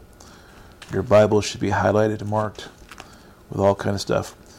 1 Corinthians 14.1, I'm, I'm now just checking my verse. This is really good, I think. If I could turn my Bible. I'm turning here the page is turning. I got to change the scripture because it's wrong. It's 1 Corinthians 12 1. Now about spirituals, I do not want you to be misinformed. You know, another verse, King James says, ignorant. So everyone who has their hand out, it's 1 Corinthians 12, not 14. This is why I told you get pen and paper. anyway, so you know, a lot of us are, are, just ignorant. We just don't know stuff. And the Lord got me into the to the congregation I'm at, I'm at now on this verse. He says, He told me the name of the, the congregation or church I go to is called the Gate. He said, uh, Get your butt in the gate uh, because you're ignorant of spiritual things. And the Lord at that time had to use a verse for me because I was just, you know, you couldn't just speak to me the way He wanted to. He couldn't speak to me as a friend because I wasn't His friend. That's sad. We're invited to have a relationship with the Father, and we don't take advantage of it. So I was not taking advantage of it. So He had to use Scripture for me because it's the only thing that I had value on. I didn't have value on His words. I had value on King James. That's so bad. Anyway, and I was like, first of all, you know, it was like anyway. So um, I go there. I was I was I was I was offended that the Lord would tell me I was ignorant, and um, but he, he he we need to be offended because the rules um, when the Bible says His ways are not our ways, that's not just talking about the difference between Him and us. It's because we will build laws which are higher than His laws in our brain and act like they're airtight or whatever, and it's not true. Um, his ways are higher because we're not walking in His highways, and but we have access to them, and we need to to check our belief system and always realign them to His belief system. Okay, which means we need to take out either human doctrines or demonic doctrines, whatever it is, and adjust them, um, swap them out for revelation and spiritual understanding of what's going on. There's so many wrong ways, and you know, uh, I. Hmm, so, um, if you, oh, what am I trying to say? On Zechariah 3 is the amazing chapter. Well, actually, Zechariah chapters 1, 2, and 3, and 4. Already 1, 2, and 3. Actually, 2 and 3. Is, is, an amazing, well, the whole book of Zechariah is an amazing, um, helps you renew your mind on how we're supposed to engage with angelic. Um, Zechariah's got this guy has an angel tour guide, guide who's helping him explain stuff, show him stuff, and we need to be walking with our uh, uh, our assigned ones also in a similar way, and not walking, um, not appreciative of that resource the kingdom that the, the Lord's assigned to us. Um, but there are so many different um, ways that of the kingdom um, that we're uh, not walking in, but we, we can walk in them, and it's uh, he's he's made a way. Actually, he is the way, right? Um, the Bible says in Proverbs, "There's a way that seems right to man, but leads to destruction." So we need, we should not walk in that way. We should walk in the the ways of uh, uh, the ways of the Lord and the ways of, of, of the kingdom, and that would be good for everyone and everybody. Um, and the wild thing is, the more you walk in the kingdom, um, it not only does it benefit you, but it does benefit your, your body. And and and um, even as uh, Andrew posted there about uh, the baptism and unity, we are we are one. And what happens to you people on the call really does have a, an impact on me, um, whether I like it or not. Uh, I don't like it, but I need to embrace that, which means I need, you know, no man's island. We're all a letter written, read by every man. Anyway, so what was I saying? I was battling about the ways of God. So there's all these wrong paths, um, but He's available to show us only the right paths for us as, as individuals, but us as a, fa- us as a family, us as groups, us in a, in a territory. I mean, we've got, you know, coast to coast here. I'm on the East Coast. We got folks on the West Coast. We got folks in the North up there in Canada on this one call. And the, amazing, we're all part of the same body, um, but we have different responsibilities, right? Um, the, we talked about the gates earlier. You know, um, every gate um, that's that's closed or not fully wide open, we need to take responsibility for our lives and uh, apply the blood of Jesus everywhere, um, over gates, over DNA. Um, a good thing is you know take communion a lot, um, and that's that's good good to do. Uh, another act of faith, you know, John 6 is a good thing there. Um, I mentioned that sometimes I, I know, like when I when I'm um, doing a season of fasting, whether it's you know a day or two, or three or, or whatever, when I will uh, shut out images, like as in I won't watch when I'm really focused on my fast. I won't watch any television at all, uh, or I won't go to the movies. And I've noticed on extended fasts, which include TVs and movies and, and food stuff, um, my spiritual visions are sharper. And I, I know one thing the Lord showed me is I can satisfy my desire or hunger for seeing into the kingdom.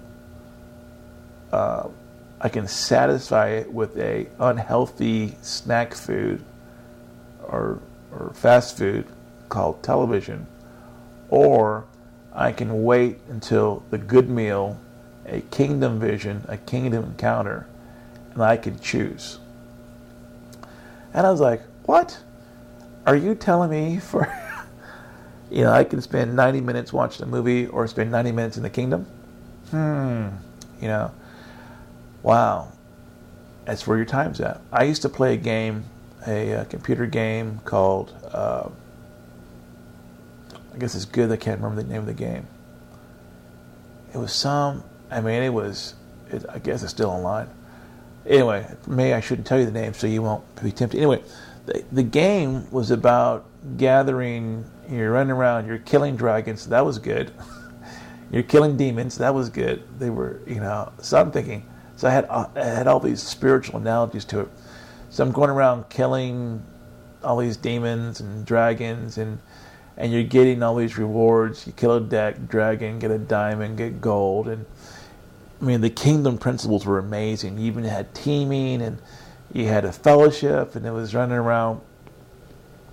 And I'm playing this game for hours on end. I'm in this, you know, this in this world, cyber world, and spending hours, you know, killing dragons. And then one day, uh, the Lord goes, uh, "You can do it there, or you can do it here." And when He said that, I thought I had no comprehension, and I said, "I like doing it here because I could see my little avatar running around, and I could see my uh, account balance increasing." Uh, no, it wasn't Warcraft or Skyrim. I did those two, but not. It wasn't that one. Uh, but what I what I found out though in those games and even um, uh, those games which would capture my full imagination to because you you know I could see myself as that person. Um, but the Lord was going like, you can come and kill and gather up here. And I'm like, what are you talking about? And so, and it's really just been the last two years that uh, everything that I experienced in that uh, virtual world, I've I've now realized it is a poor substitute for the things in the kingdom world. Uh, and I, I can't tell you how many days I wasted in um, uh, in that virtual where I would give up sleep. I would you know play all night, uh, sleep for 20 minutes, get some energy drinks, go to work, come back and and all day at work I'd be strategizing what I was going to do in my virtual world I got home. And you know decades not decades later this is years later probably just it's sad. Years later i can now put the same amount of energy actually more into uh, acquiring the exact same stuff you know in the virtual game i had territory and prestige and uh, i was a high level in, in in this kingdom, I have the same deal, except for now I have a real loving Father, you know, who's always faithful. I can't believe in that virtual game. I trust somebody and they take all my stuff. I mean, that's true for humans too, but but my my good Father God has never taken anything. Anyway, so all of these these these bricks the wall or, or obstacles that I've listed, we can overcome. Um, everything that I mean, uh, just the fact that God is for us, not against us, And just the fact in Romans it says, um, uh, "Has He not given us Jesus? Will He not give us all things?" And so, you know, this is where you know our, our imagination kind of should kick in. Uh, not that you need to imagine more obstacles, but we we get to imagine, um, wow, what's God going to do next? I mean, if you really want an adventure, you know, wake up every day going, okay, Father, where am I going to find you in my day? Whether it's your your work day or your Saturday or your worship day, um, the Father is hiding in plain sight, but many of us don't look for him. This is sad. Um, he wants, I mean, and it says, as we draw near to Him, He'll draw near to us. Um, and um, and we can have adventures all the time. God's a He's a great game player, um, but we have to play by His rules uh, and not ours. And so, just the uh, the swapping out of our rules, our rules of engagement, our belief system for His system, the more we swap, the more we learn. Um, um, some of you have seen some of the um, da, da, da, uh, postings from Ian's last conference in California, and some of you on the call were at Ian's conferences in California. Um, just the whole deal that uh, I don't know what he said there. I have a, you know, I have a, an inkling, but um, uh, let me go back one. So some of these leaders, some of the people who are on this call now, who are now doing things for the Father, and they, they share that with other believers, that gives us permission to expand our boundaries, right? Um, you know, it was only a year ago or two when I found out, well, actually, it's three years ago when I realized I had a, I had a boundary that I thought creation was just the things I saw. And now I'm you know, there's galaxies that are creation that I need to be a part of. And so once I know that my boundaries are stretched, I can now ask the Father for more of everything to go be active in the bigger place. But if you think your boundary is just your family and um, your time span on earth of 80 years, then you'll have faith for 80 years and faith for your family and you won't tap into the unlimited energy and power that the Father has available and accessible to us. I was having a great conversation with my wife last night about that, that um, we can and should access everything in the kingdom, and that um, and it's all available to us. But sometimes we don't because we we think we don't or whatever. But we should, and it's good to do that. um, I mean, just the reality and the fact that uh, John 3 3 says, if you're born in the kingdom, you, you see. And that needs to be, uh, we need, you know, if I endorse tattoos, and I don't, but if I did, you were allowed to get this one, and you can put it on your hand that says, we all see. We, because we all can see in the kingdom, we all do see in the kingdom. We just got to work on changing our belief system that says that uh, um, whatever reasons we say. We, we, anyway, but we all can see, and we all do see, and working on our on our our seeing portion. Um, we need to uh, unlearn some things, which takes effort.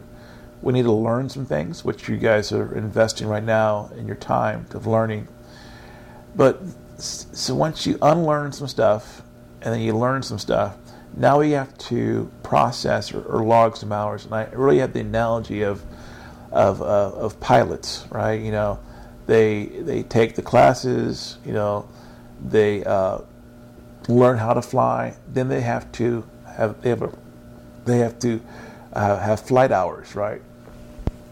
And I I had one friend growing up in my early twenties that has his license on different types of planes and you know, when you, to go from uh, your starter plane to a Cessna and different engines and stuff, you have to log hours there. And and I would encourage all of us to to log hours in the kingdom. And if and if you're at the level of, you know, well, I haven't experienced what you experienced, but you need to start believing and start stepping in and doing just to step in and doing kind of like Andrew recommended there. Uh, pull those curtains, you know, open the door, close the door, go in, step in, step out. Um, a fun exercise. you know, those doors like at Walmart, electronic eye doors, you know. Uh, whenever I go there or to my office has those thingies, I will try to, you know, there's a proximity of about, I don't know, three feet radius where, you know, the eye, which you can't see, sees you and opens the door for you. I try to project my spirit towards that so the door will open up way before I get there. So that's a little faith exercise I do um, that those doors trigger me to opening them before I physically get there. And so you need to find stuff to start logging hours as you know in the spirit realm and doing these kind of things. You need to memorize and believe 2 Corinthians 4:18 that you know look not to the things which are seen but to the things which are unseen. You need to lift up your eyes and say, Today I am now seeing the unseen. And just spend time seeing and unseen, and something will register. Now, it may not happen day one or hour one, but if you keep looking, you will see. If you keep believing, you will see, you will see. Um, and some of us, so I give you all permission to see into the kingdom. And that's that's one thing I needed. I needed to know that was one was okay to see, two that I could see, and three that I could see by myself. I, I didn't have to wait to go to a cool worship setting where everyone else created the environment. I had to believe that the Bible says that it is the King's good pleasure to give me the, uh, the Father's good pleasure. Uh, so let me to know His Father, right? And believe He loves you, and believe He's faithful, and uh, He loves you so much He gives you uh, access to the kingdom, the ability to engage in the kingdom, the ability to see in the kingdom, to be the practice the kingdom, and uh, and so it gets funner, funner, and funner. But it's all about engaging. Um, and one of the ways that we do that is is we need to start um, honoring or placing greater value on the things which are eternal, um, not the temporal. So, like, um, well, this is a silly example, but my glass of juice is very temporal because in the beginning of this meeting, it started out as a full glass and it's almost empty. But I have my backup bottle of water here. But this is all temporary stuff. But we need to honor the eternal. The, the eternal things are not seen by our natural eye. So we have to continually tell our brain that there's more to see than what you see. There's more to see within what you stored. Um, Ian has got some older series that talk about, you know, um, uh, all the things he's done to, to trigger his brain. It's really trigger, condition, trick, whatever. But we've got to condition. You got to tell yourself there's more to see than what you're seeing. There's more to perceive than what your eyes are taking in right now. I mean, every place you guys are right now, there is so much activity going on in the kingdom. I mean, you. I mean, it's not like, you know, this is this is wild. It blows my mind. You know, when you do see angels, it's not like they weren't there before. you know, uh, the, the the world of the kingdom is very active around you right now. It's active in your bedrooms, it's active in your living room, it's active wherever you are right right now. And if you start believing that there's activity around you, one of these days, while you're believing, you're actually going to lift lift up your eyes, and you're going to see a myriad of angels who are waiting for you to speak to them, right? Uh, my first intentional engagement with angels, I used to go into my dad's living room. For some reason, I, I turned the lights off because it helped helped me believe. that was weird. And so I would have these strategy sessions with, with angels in my dad's living room because I was trying to believe what the word said that um, uh, he's given his angels charge over me. And so, charge over me. And we, if we do the King James vocabulary of charge, is they were assigned. and the key word was plural. So in my imagination, but in the practical, I go into my dad's living room. I wait till he was asleep, and mom was asleep, and I'd have these conversations. I didn't talk too loud because I didn't want them to walk in and or walk down the stairs and say who you're talking to, and then I had to explain my activity. But I'd have about I don't know 15, 20 minute conversations. They didn't speak back, but by faith, I knew they were there, and um, uh, I would say, okay, you know, tomorrow we're going to do this, and I need your help here, and I don't know if you do that. You let me know if that's your role, but I need this, this, this, and this. And so, okay, we'll be victorious because Jesus promised, and He's for us. And I'd have these conversations, and I'd be, and I would turn to different directions in the room and point my finger and say, I really need you to pick up the slack here, you know. And I would, and have these team meetings, and uh, uh, I think I did that for I don't know a long time before I had any uh, response back. And so we need to practice, but it, but you need to practice believing there'll be a response, right? Um, it's, it's the same thing when Jesus said, "When you pray, believe." So when you do anything in the uh, by faith, believe. You do any prayer is an engagement in the kingdom. Matter of fact, I've actually removed the word prayer from my vocabulary, or almost. Um, you'll rarely hear me say, um, "I pray." What I do, I've I've I've transferred the word prayer, replaced with the word engage the kingdom. Okay, and so um, because I have more value on the words engage the kingdom than I do with prayer. For ye- for decades, the image that was associated with the word prayer was I don't know why I don't know where this came from. Obviously, some religious demon, but when the when someone said the word pray, I would see a monk with a candle, and he was shuffling off to some place to pray, and I had the word I had the word ineffective assigned to prayer. I actually believe that there were two types of people on the planet. There were those who did things for, for God, for the kingdom, for the advancement of the kingdom, and there was the other group who would pray. And prayer was like, you know, backup team and I didn't know the value of it. And so the first church the Lord placed me at, um, there was two things I learned there. I learned about the value and the effectiveness of prayer, and also the role of worship.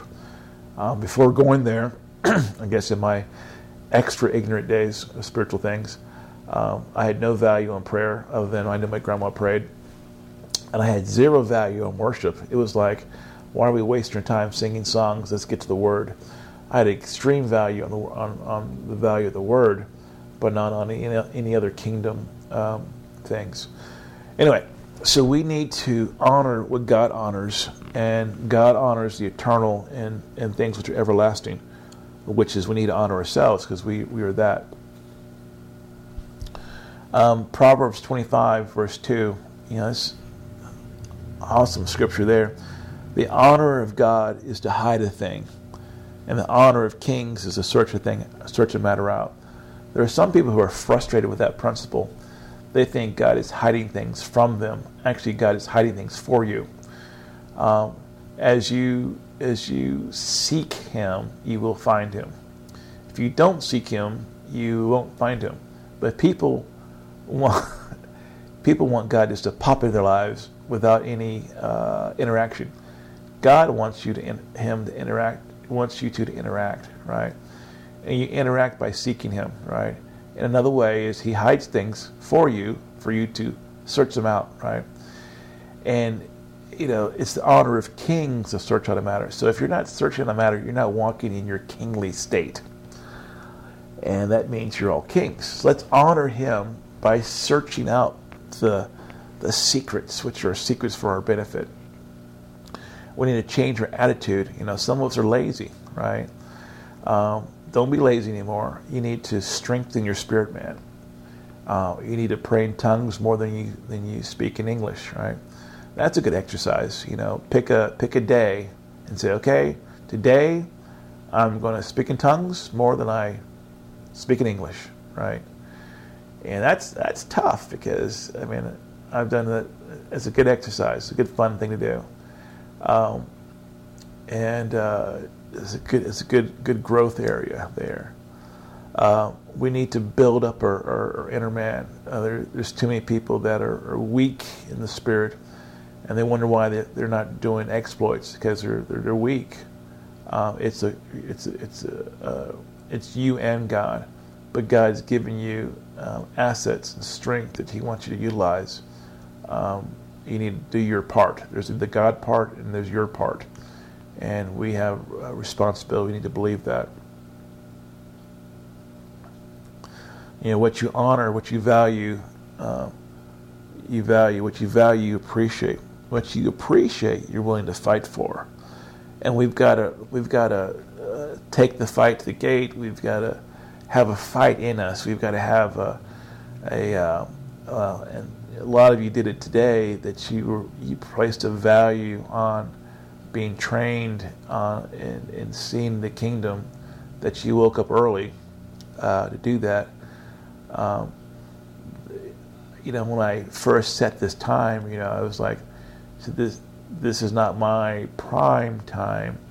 Uh, my preference would be, you know, my prime time. I'm a night person, so that's my prime deal but this training wasn't just wasn't for me, right?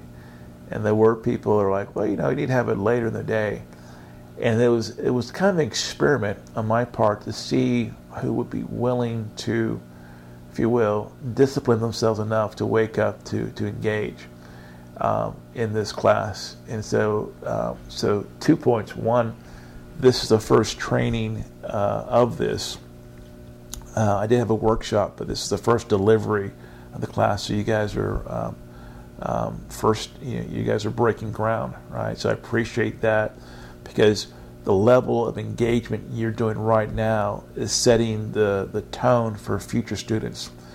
So, on, on behalf of, of the, the next people who take this class, I need you guys to push harder so there's room for them to uh, uh, to to go to a better place.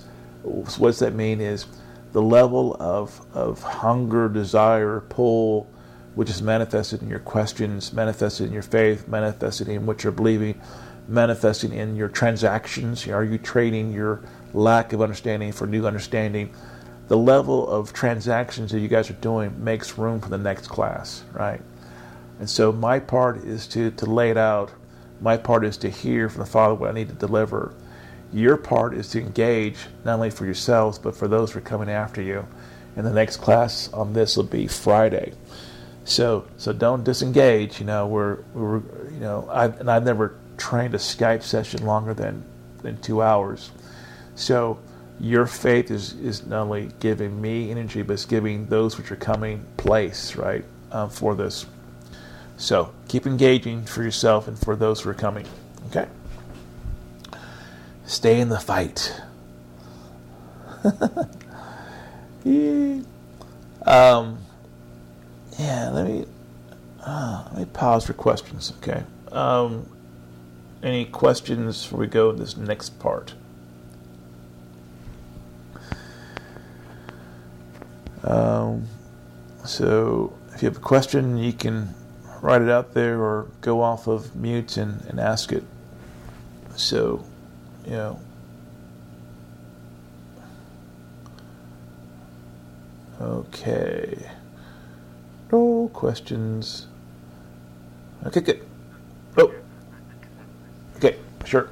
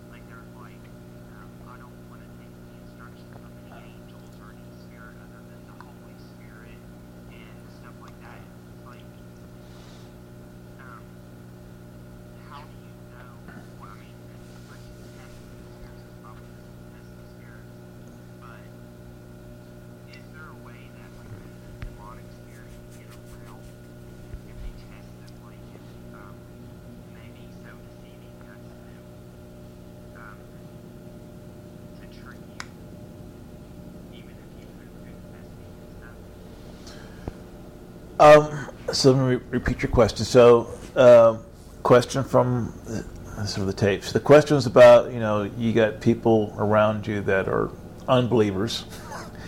they don't believe in engagement with angelic, engaging with spirits. Their concern is, um, you know, the devil can appear as an angel of light, and you can be deceived, and and um, and so those are those are valid fears. okay, but what do we do with fear, right?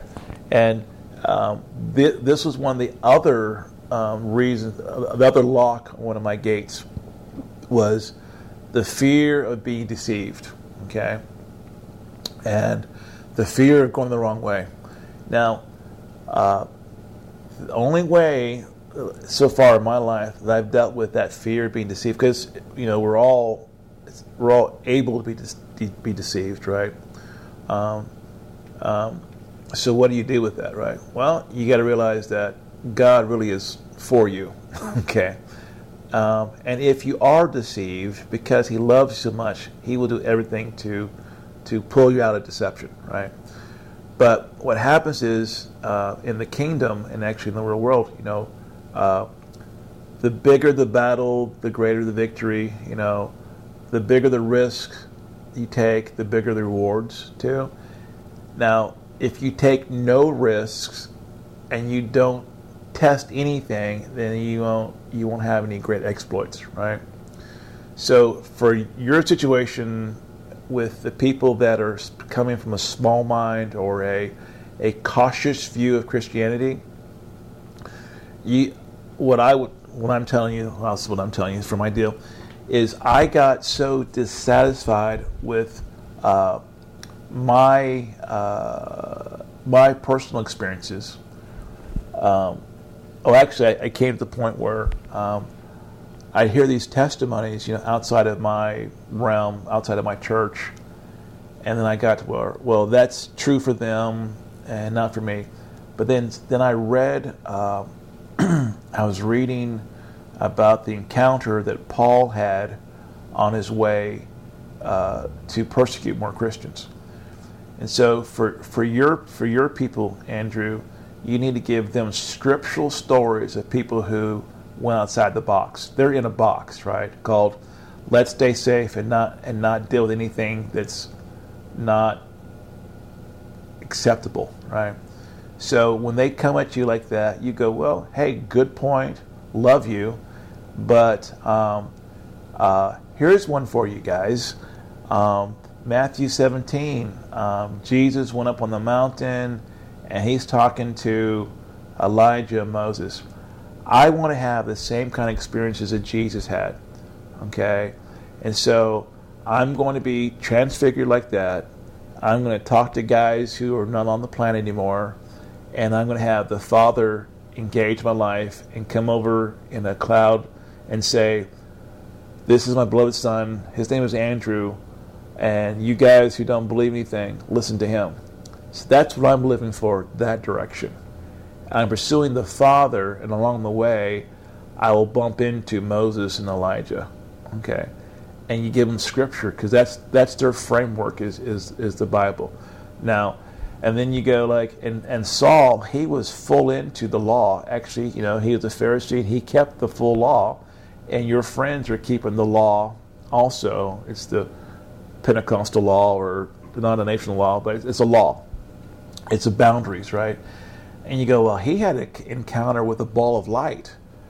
You know, Jesus in the form of a, a ball of, of light. It, how do you how do you handle that deal? You know, you had a, a guy. So what changed my life was I saw that Saul, who was like myself, doing things with great zeal, had an encounter that radically changed his life more than anything else uh, changed his life.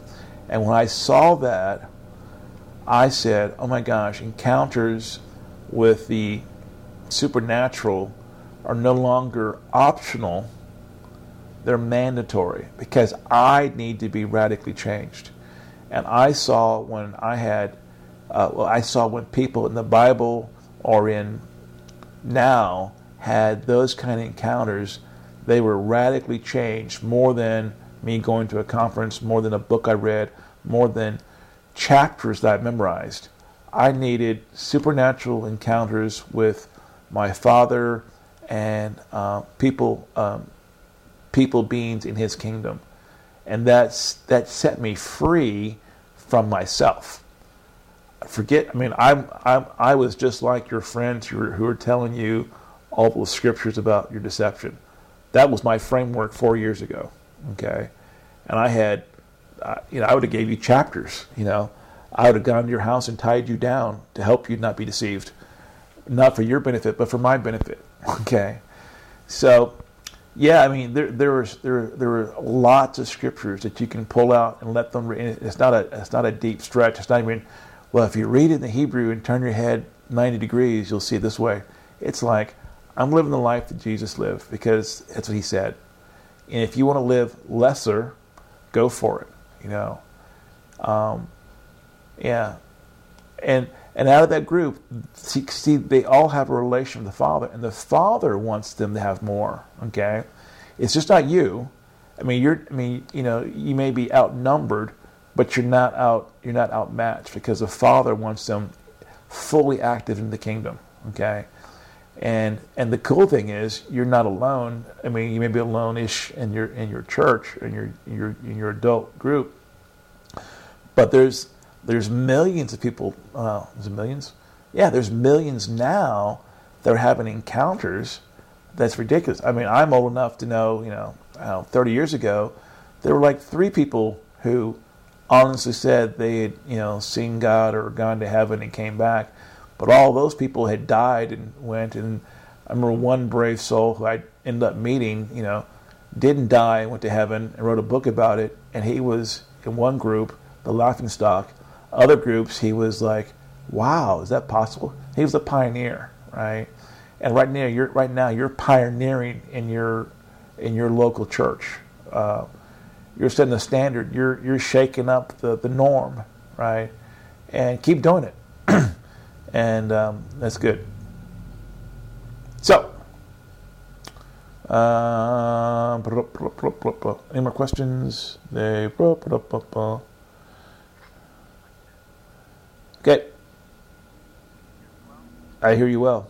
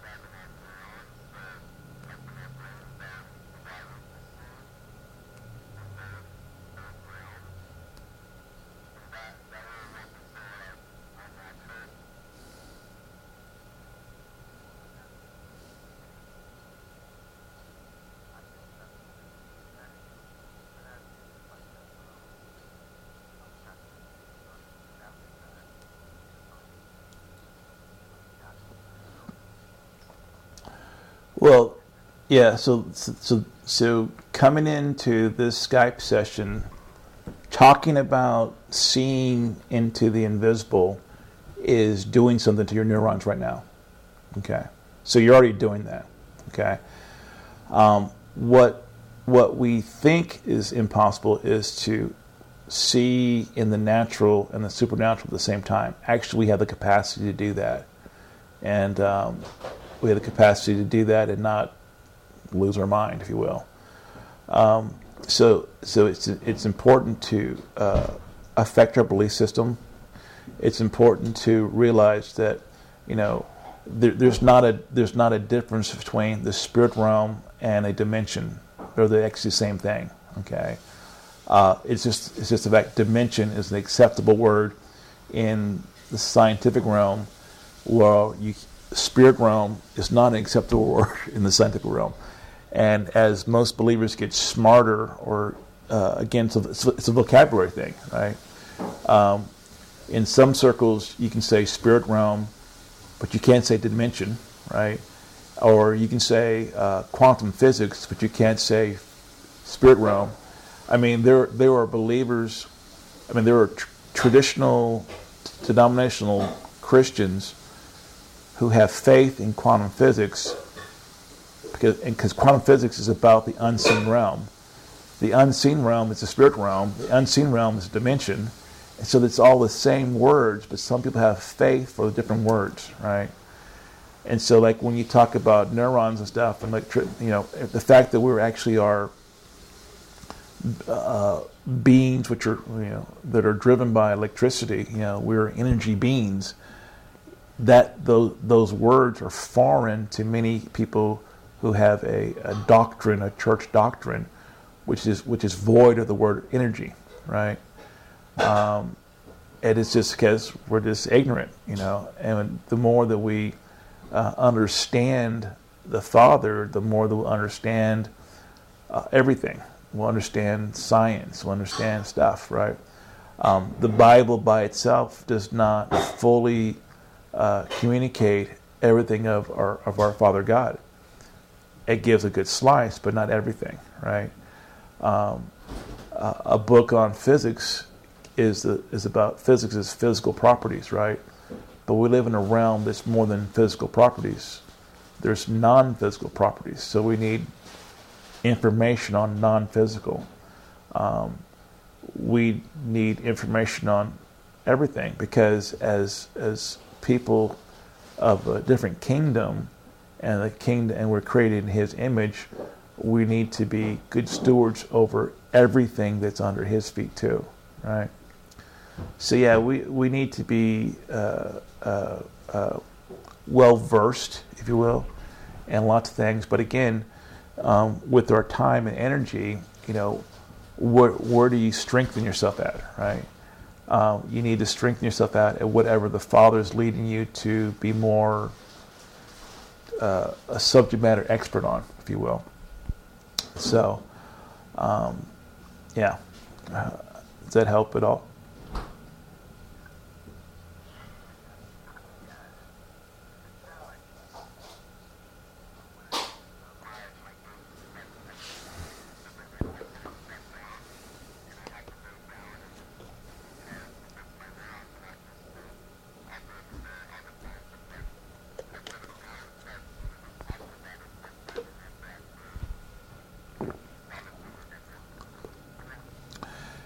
Yeah, and, and it's what it's like. Um, it, it is a it is an, an endurance thing, right?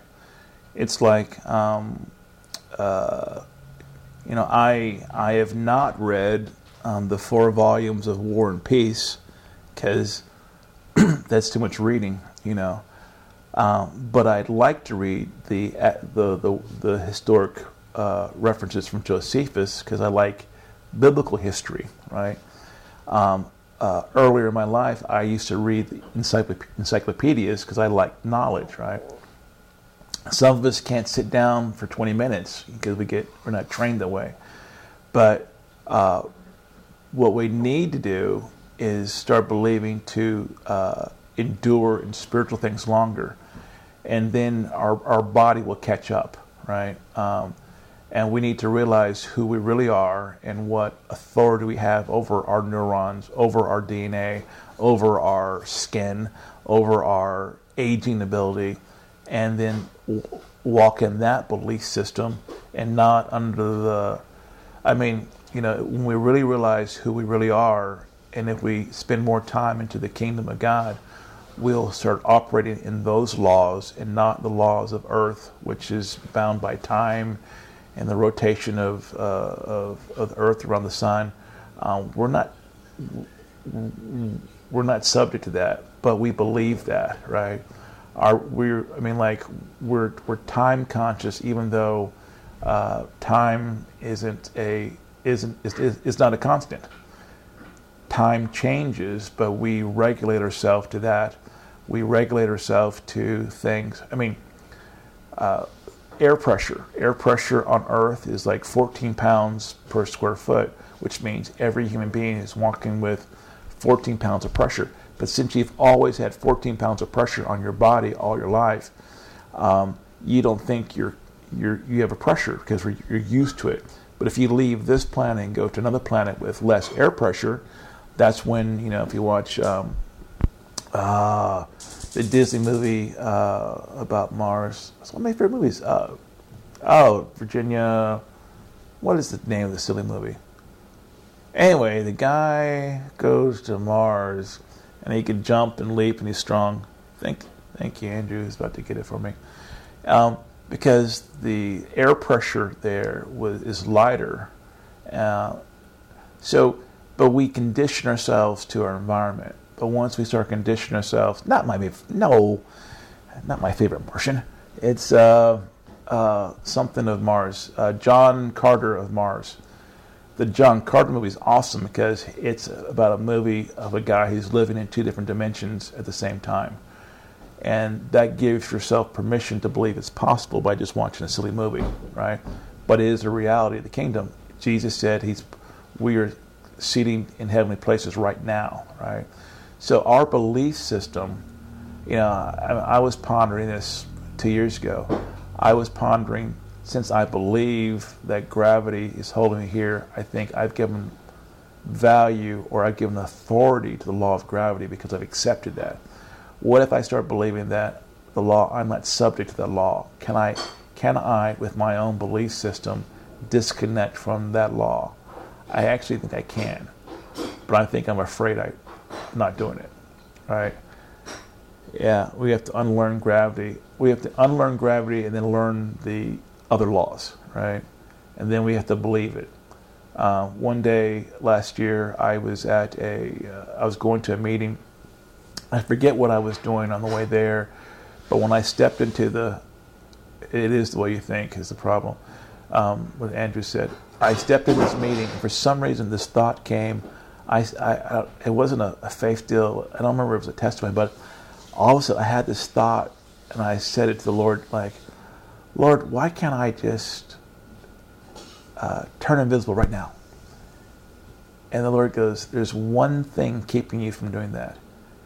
And when he said that, I was amazed that it was only one thing because I thought he'd say there was 225 things reason why I couldn't do it. And I said, "There's there's one thing. There's only one reason why this second I can't turn invisible." He goes, "Yep." He said, "You're afraid of what they're thinking." I turned around and because uh, I was in a public event, I said, and I looked back I said, "I'm afraid of what they think." I don't even know those people. I knew some of them, but I was like, "Man." I, then I was mad at myself that I was afraid of, I had a fear. So a, a fear of man was keeping me from turning invisible. I thought, man, I thought I conquered fear already. All right, all right, let's go on. Good questions, folks. Let's go. Okay. Um, John six twenty nine. This is a good good verse for all of us who have um, legal issues and performance issues and working for the kingdom issues. John 6:29 says, Jesus replied, "This is the work that God asks of you, that you believe in the one whom he has sent, that you cleave to, trust, rely on and have faith in his messenger." So if we need to work on anything, we need to work on that one thing called belief and we just had some good questions which segue great in here. So thank you guys for asking that thing, asking those questions. This is the this is the work. This is what we need to discipline ourselves. This we need to focus on. Um, we need to work on believing. We don't need to work on. We can work on imagining. Imagining that's fine. That gets us kind of the belief. But we need to figure out how we personally believe. What are the things which are stopping us from believing? What are the things that we need to unlearn? What are the things we need to learn? What are the things we need to believe? Obviously, the Bible is a good source of the things we need to believe. Um, there's some good. There's some people. There's some believers out there who are they're believing believers who believe. We need to get to know them, and then as we're as we're getting to know them, we need to compare our lives and go, hmm, what do they believe that I don't believe? And this is where this is where we we, we suffer really a lot in the Western world we don't really do self analysis. We do self inspection, introspection, which we just get, we condemn ourselves. But we need to honestly go, okay, if that guy is walking on water, it's not about, okay, that I'm going to walk on water. Is what does he believe that's different from what I believe? Okay? We need to line those things up. Okay, that's that's the that's that's that's the issue. And then once you figure out, okay, then we say, well, I believe the same things he does. Now here's here's something that we, we mess up, and, and most of us on this call, I think, are familiar with you know, Ian Clayton. We'll we'll compare our life and actions with, say, Ian. We'll go, Ian did uh, what's an Ian thing that's wild for me. Uh, I won't tell you that one because that's not public. Um, uh, one of his translocations. So Ian pops over to China, or yeah, to China and has a secret meeting with underground church.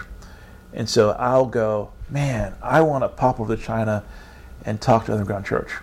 Well, that's okay, but me wanting to do something Ian did will, will not help me to get there. What I should be asking is, what is Ian believing that I don't believe?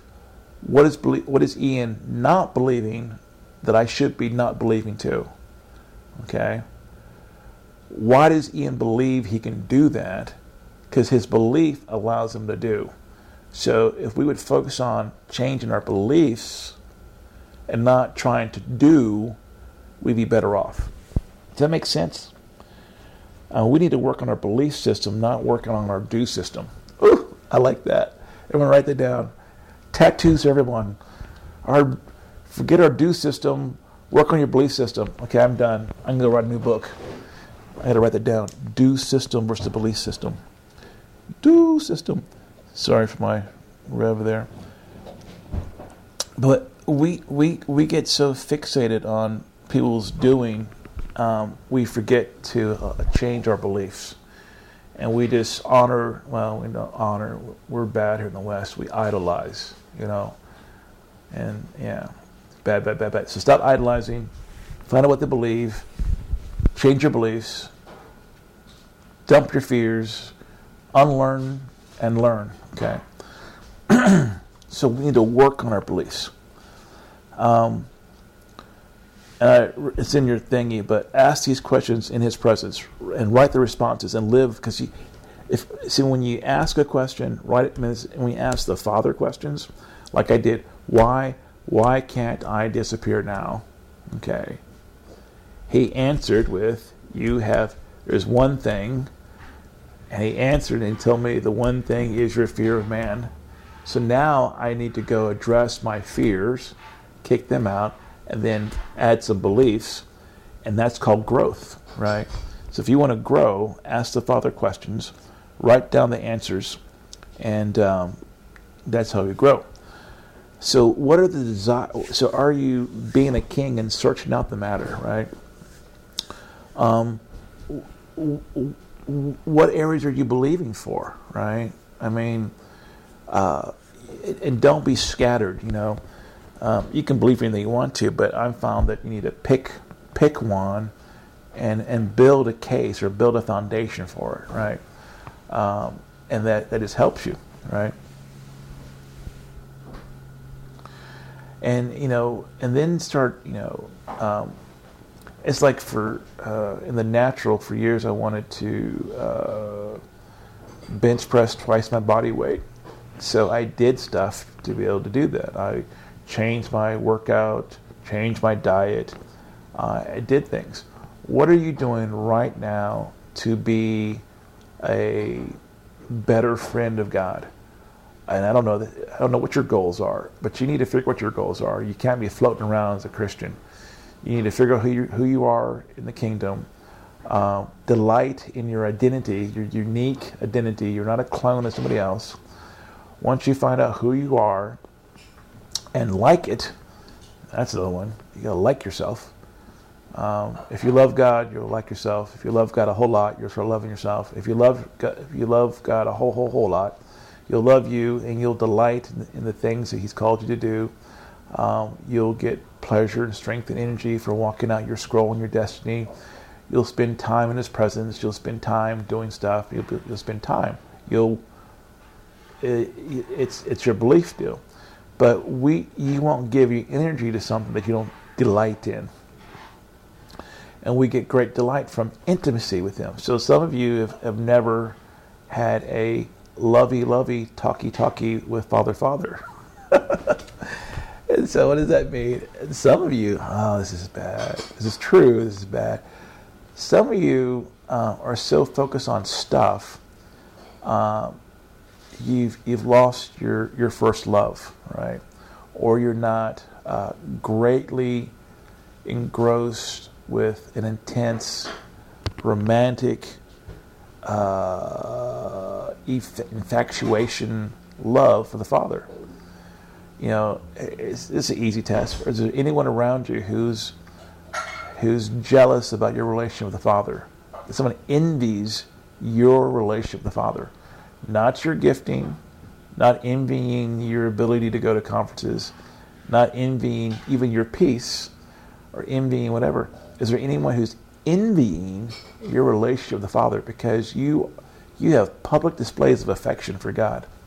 uh, there's no one envying me either. Well, let me rephrase it. But let me tell you this. I had a friend, uh, and I still have him. We're at a conference, and um, he goes off to go to the to the to the men's room, and he's gone for like way too long. I'm thinking, dude, where are you? You're missing the conference well, wasn't a conference. we're, we were going to leave. And I looked back there, and uh, these two ladies uh, had stopped him on the way back because when he walked by them, his joy, which he wasn't laughing, he, there was nothing um, audio or physical uh, on him, but when he came back through, the joy that he carried hit them, and they were like, What was that? what do you have that we don't have? And they wanted him, he wasn't the guest speaker, he was just an attendant, attendee of the conference. But they wanted something he had, and they were actually like, how did you get that? You know? And part, one person was actually mad about it. And so, you know, if we would, if we would start believing um, what the Father says about us, and believing in that His love, do some First John four stuff of we love because He first loves us. If we'd focus on um, that intimacy, so much more fruit would come out of that than us trying to do stuff that we think we should be doing. If we would work on believing and resting in resting in Him, um, that's where it is. You know. Um, there, there really is a place called rest. It's resting from the works, it's resting from the striving, it's, re- it's resting from the doing, it's just coming to the place of believing. If our foundation is intimacy in Him, then we'll be fine. And uh, that's that's the issue that uh, we need to we need to do and, and, and work on. It's just believing. If we stay engaged in delighting in, in Him, then it would be it'll be extremely, extreme, extremely, extremely good thing, and that would be good for all of us. Um, yeah, wow. So that's what work. So everyone should, you know, on your piece of paper, write down, I'm going to work on believing.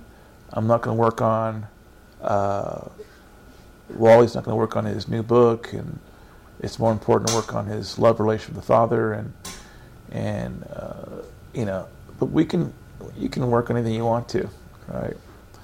But if you want to change, uh, Hebrews four eleven. Let us therefore be zealous and exert ourselves and strive diligently to enter into the rest of God. This rest is to know and experience, we get to know Him and experience Him for ourselves. That no one may fall or perish by the same kind of unbelief and disobedience like they fell in the wilderness. And like so, so in our lives, you know, er, we're all, you know, we're all believers on this call, and we're all have some level of fellowship with people. So we're all running a race. Some of us running at different levels of, of faith, different levels of belief. Some of us are striving, but there's there's a place in the Lord that uh, uh, we can be in, and um, and just walk in the being part and just be loved. And some of us need to stay in that place until He says, "Okay, let's leave here. Let's leave this." Um, this soaking area. Let's leave this uh, love chamber. Let's leave. But what we do is we do a, a drive by. You know, we get a hug from God and we go off and do some work. I think we need to stay in that embrace a little longer. Um, if you stay in His embrace longer and longer and longer, um, that embrace will take away the need to prove yourself because that embrace will be uh, uh, will mark you as one of His, and you won't have to try to show off to show you're one of His. And that's just a waste of time. I'm finding that to be true. Um, my security is not based on my revelations or knowledge or stuff I do. My security is based on the fact that I know that I'm loved and accepted. And when I start, when I when I have a revelation of that, then the other revelations go forth much stronger. Um, it's kind of wild. Um, yeah. But but it takes work though. So if you know, and this is where I just kind of want to, know, this is where uh, uh, you have to work to find out what you're really thinking, what your real belief system is. Uh, some of us think we're believing believers. Other of us know we're not. We know that we're believers, but we, do we believe just that one fact that we're loved and accepted, and that we don't have to do anything to please Him? We can just rest in Him and listen to His voice, and the fact that we can listen to His voice, we can He's speaking. Some of us don't believe that. Um, and what I'm finding is we need to address our all levels of our mind we need to believe our conscious mind. We're hopefully you're consciously engaged to this Skype session, but there's another conscious is your subconscious. What do you really, really, really believe? You know, um, are you believing that um, uh, everything God says in the Bible is true for you, or are you believing some of it at the subconscious level? What I'm finding is that uh, we need to be in agreement with ourselves. We need to be, we need to agree. Our spirit is in total union and agreement with the Word of God and God's Word. Word of God, the written stuff, and Word of God, the spoken stuff that He speaks to you. But at a conscious level, are you in union? At a subconscious level, are you in union? And at a, at a unconscious level, are you in union? And I'm finding that the, on, the only ways, I know two ways. One is uh, an immense amount of time in His presence. And the second one is very close to that is meditating. Meditation will actually take you below your conscious level and help realign your belief system at the subconscious level.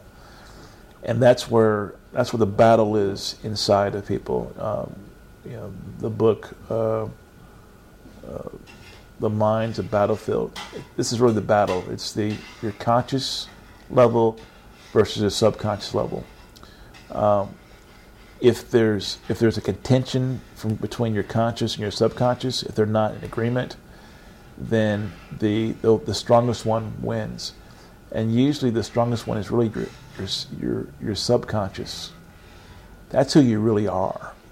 That's the you that's in private. It's kind of like you know, one year in college um, you know, my my conscious or my persona that was perceived by people was very positive and upbeat. Uh, but one day, somewhere, I'm not a. This thought came, you know, hey, things aren't going well. Might as well make a change. So, um, be depressed. And I was like, I don't do depression. But inside, I was pondering that. So at a, at a subconscious level, I was. Uh, not in unity with myself, subconsciously I was thinking, hmm, this isn't going well.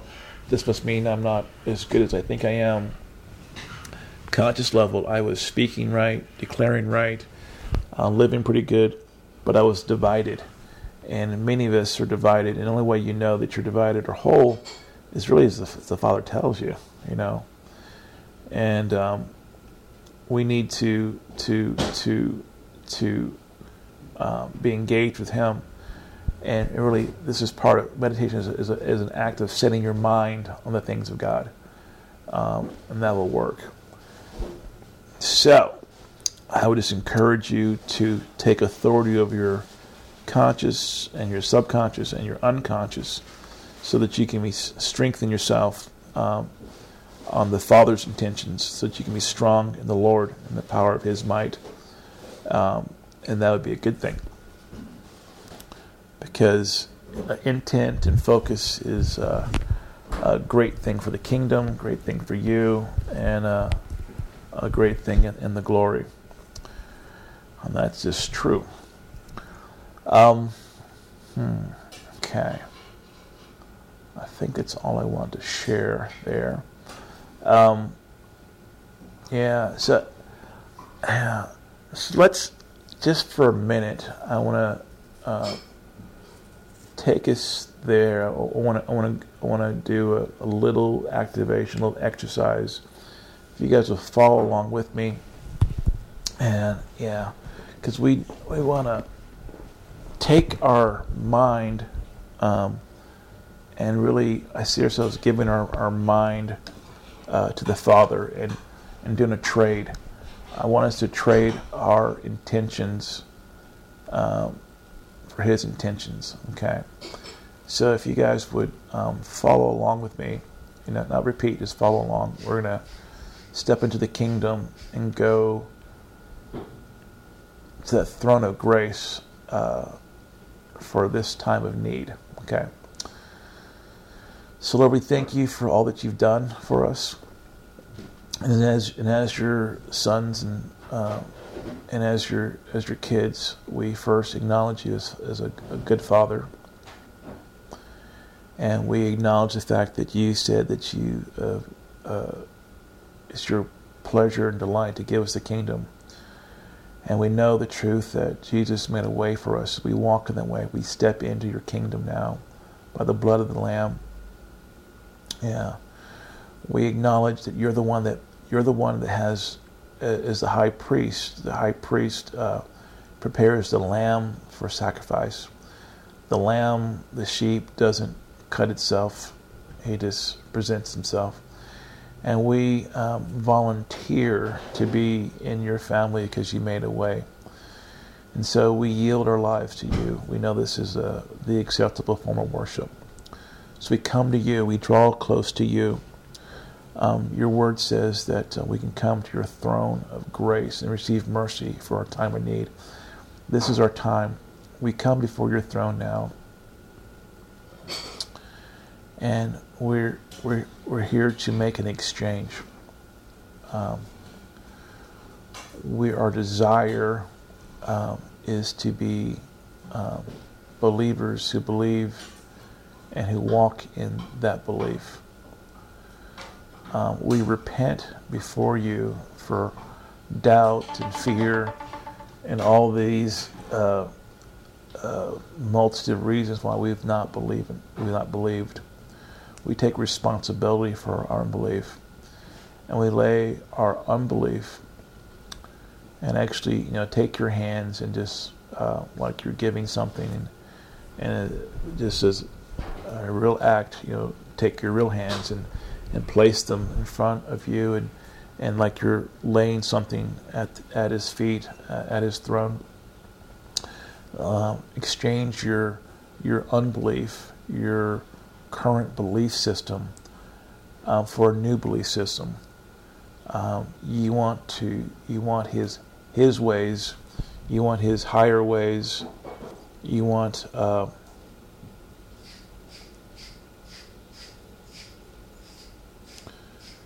you want his higher ways and not anything less than than that. and you make this exchange at his at his throne, um, and you receive not only mercy but you receive back his uh, capacity to believe, his capacity to understand his kingdom. It's his kingdom, and he's given it to us. So we receive back um, the capacity to believe, uh, the capacity, like Abraham believed beyond his circumstances. Um, we receive that capacity right now. We receive your understanding. We don't lean or trust in our understanding anymore. Uh, we repent for thinking we're smarter than you. Um, and we receive uh, the mind of Christ. Wow.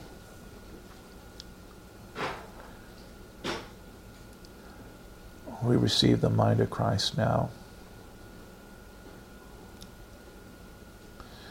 And actually, put your hand on your on your forehead and just um, um, impart the mind of Christ to your head. And this is, you know, you're taking authority over your brain. Your brain is under your jurisdiction. So, you know, put your hands on your forehead and say, Brain, receive the mind of Christ. You're, you're a believing brain, not a doubting brain. You're a faith brain, not a fearful brain. Um, you receive the things of the kingdom. You don't disregard the things of the kingdom. You, brain, you see, uh, you see and perceive the unseen. I'm a believer, not a doubter. I'm the head, not the tail. I've been born from above. I'm not just a child of my knowledge and what I've acquired. Woo-hoo. Okay. So, usually when I get before the king and for a throne, I, I kneel. So I always see myself kneeling before the throne not kneeling as in I'm unworthy, but kneeling in honor to the King and kneeling the point of receiving from Him. And I can see Him, um, just as we laid hands on ourselves, I see Him laying hands on us individually and of a blessing, this the Father's blessing. So receive the Father's blessing, the Father's approval, the Father's acknowledgement. Um, as we walk in the ways of the Father, we are His sons because we're led of His Spirit. Yeah. So in this place, when you when you enter into the the Father's throne room, it's always good to uh, not to turn your back on the Father, but just to back out and and do your best to have eye contact with them. And we just back out of the throne room, and we step back here and and we're back, you know, in our bedrooms and living rooms and wherever we are in our Skype session. And when when you step in, like we did, and now we've stepped out of the kingdom, this is where we, the, the other part of responsibility is is is the administration of that. This is how. This is why you. It's good to journal and take notes. This is where you go. Okay, I just made a transaction. I received the mind of Christ. I received the blessing from the Father if you write that down, you can look at what you wrote and go, wow. And then you can choose to believe it again. You know, because just as you had to choose to believe that we went there, you get to choose to believe that and review it. And every time you review that encounter with the Father, it gets stronger in your neurons. It gets stronger in the uh, your frequencies. It gets stronger in the. Uh, this is how you take territory. This is how you keep your gates open by reviewing what you recorded. So, you know, so it's recorded on this tape so you can listen to it again. It should be recorded in your notes. It's recorded in your memory. Um, but as you review it, it gets stronger. And this is how you change your mind and you establish your belief system by stepping into the King, receiving from the King, coming back, and administrating that in your life. This is the value of testimony. Um, of uh, minimum speaking it to yourself, you know, out loud. Wow, earlier today I went before the king. I repented of a couple of things. I received the mind of Christ. I received his blessing. I'm a blessed son of God who has access to the king at all times. That's renewing your mind. that's changing your life, and that's being um, really born from above. That's a demonstration of being born from above. All righty. Thank you.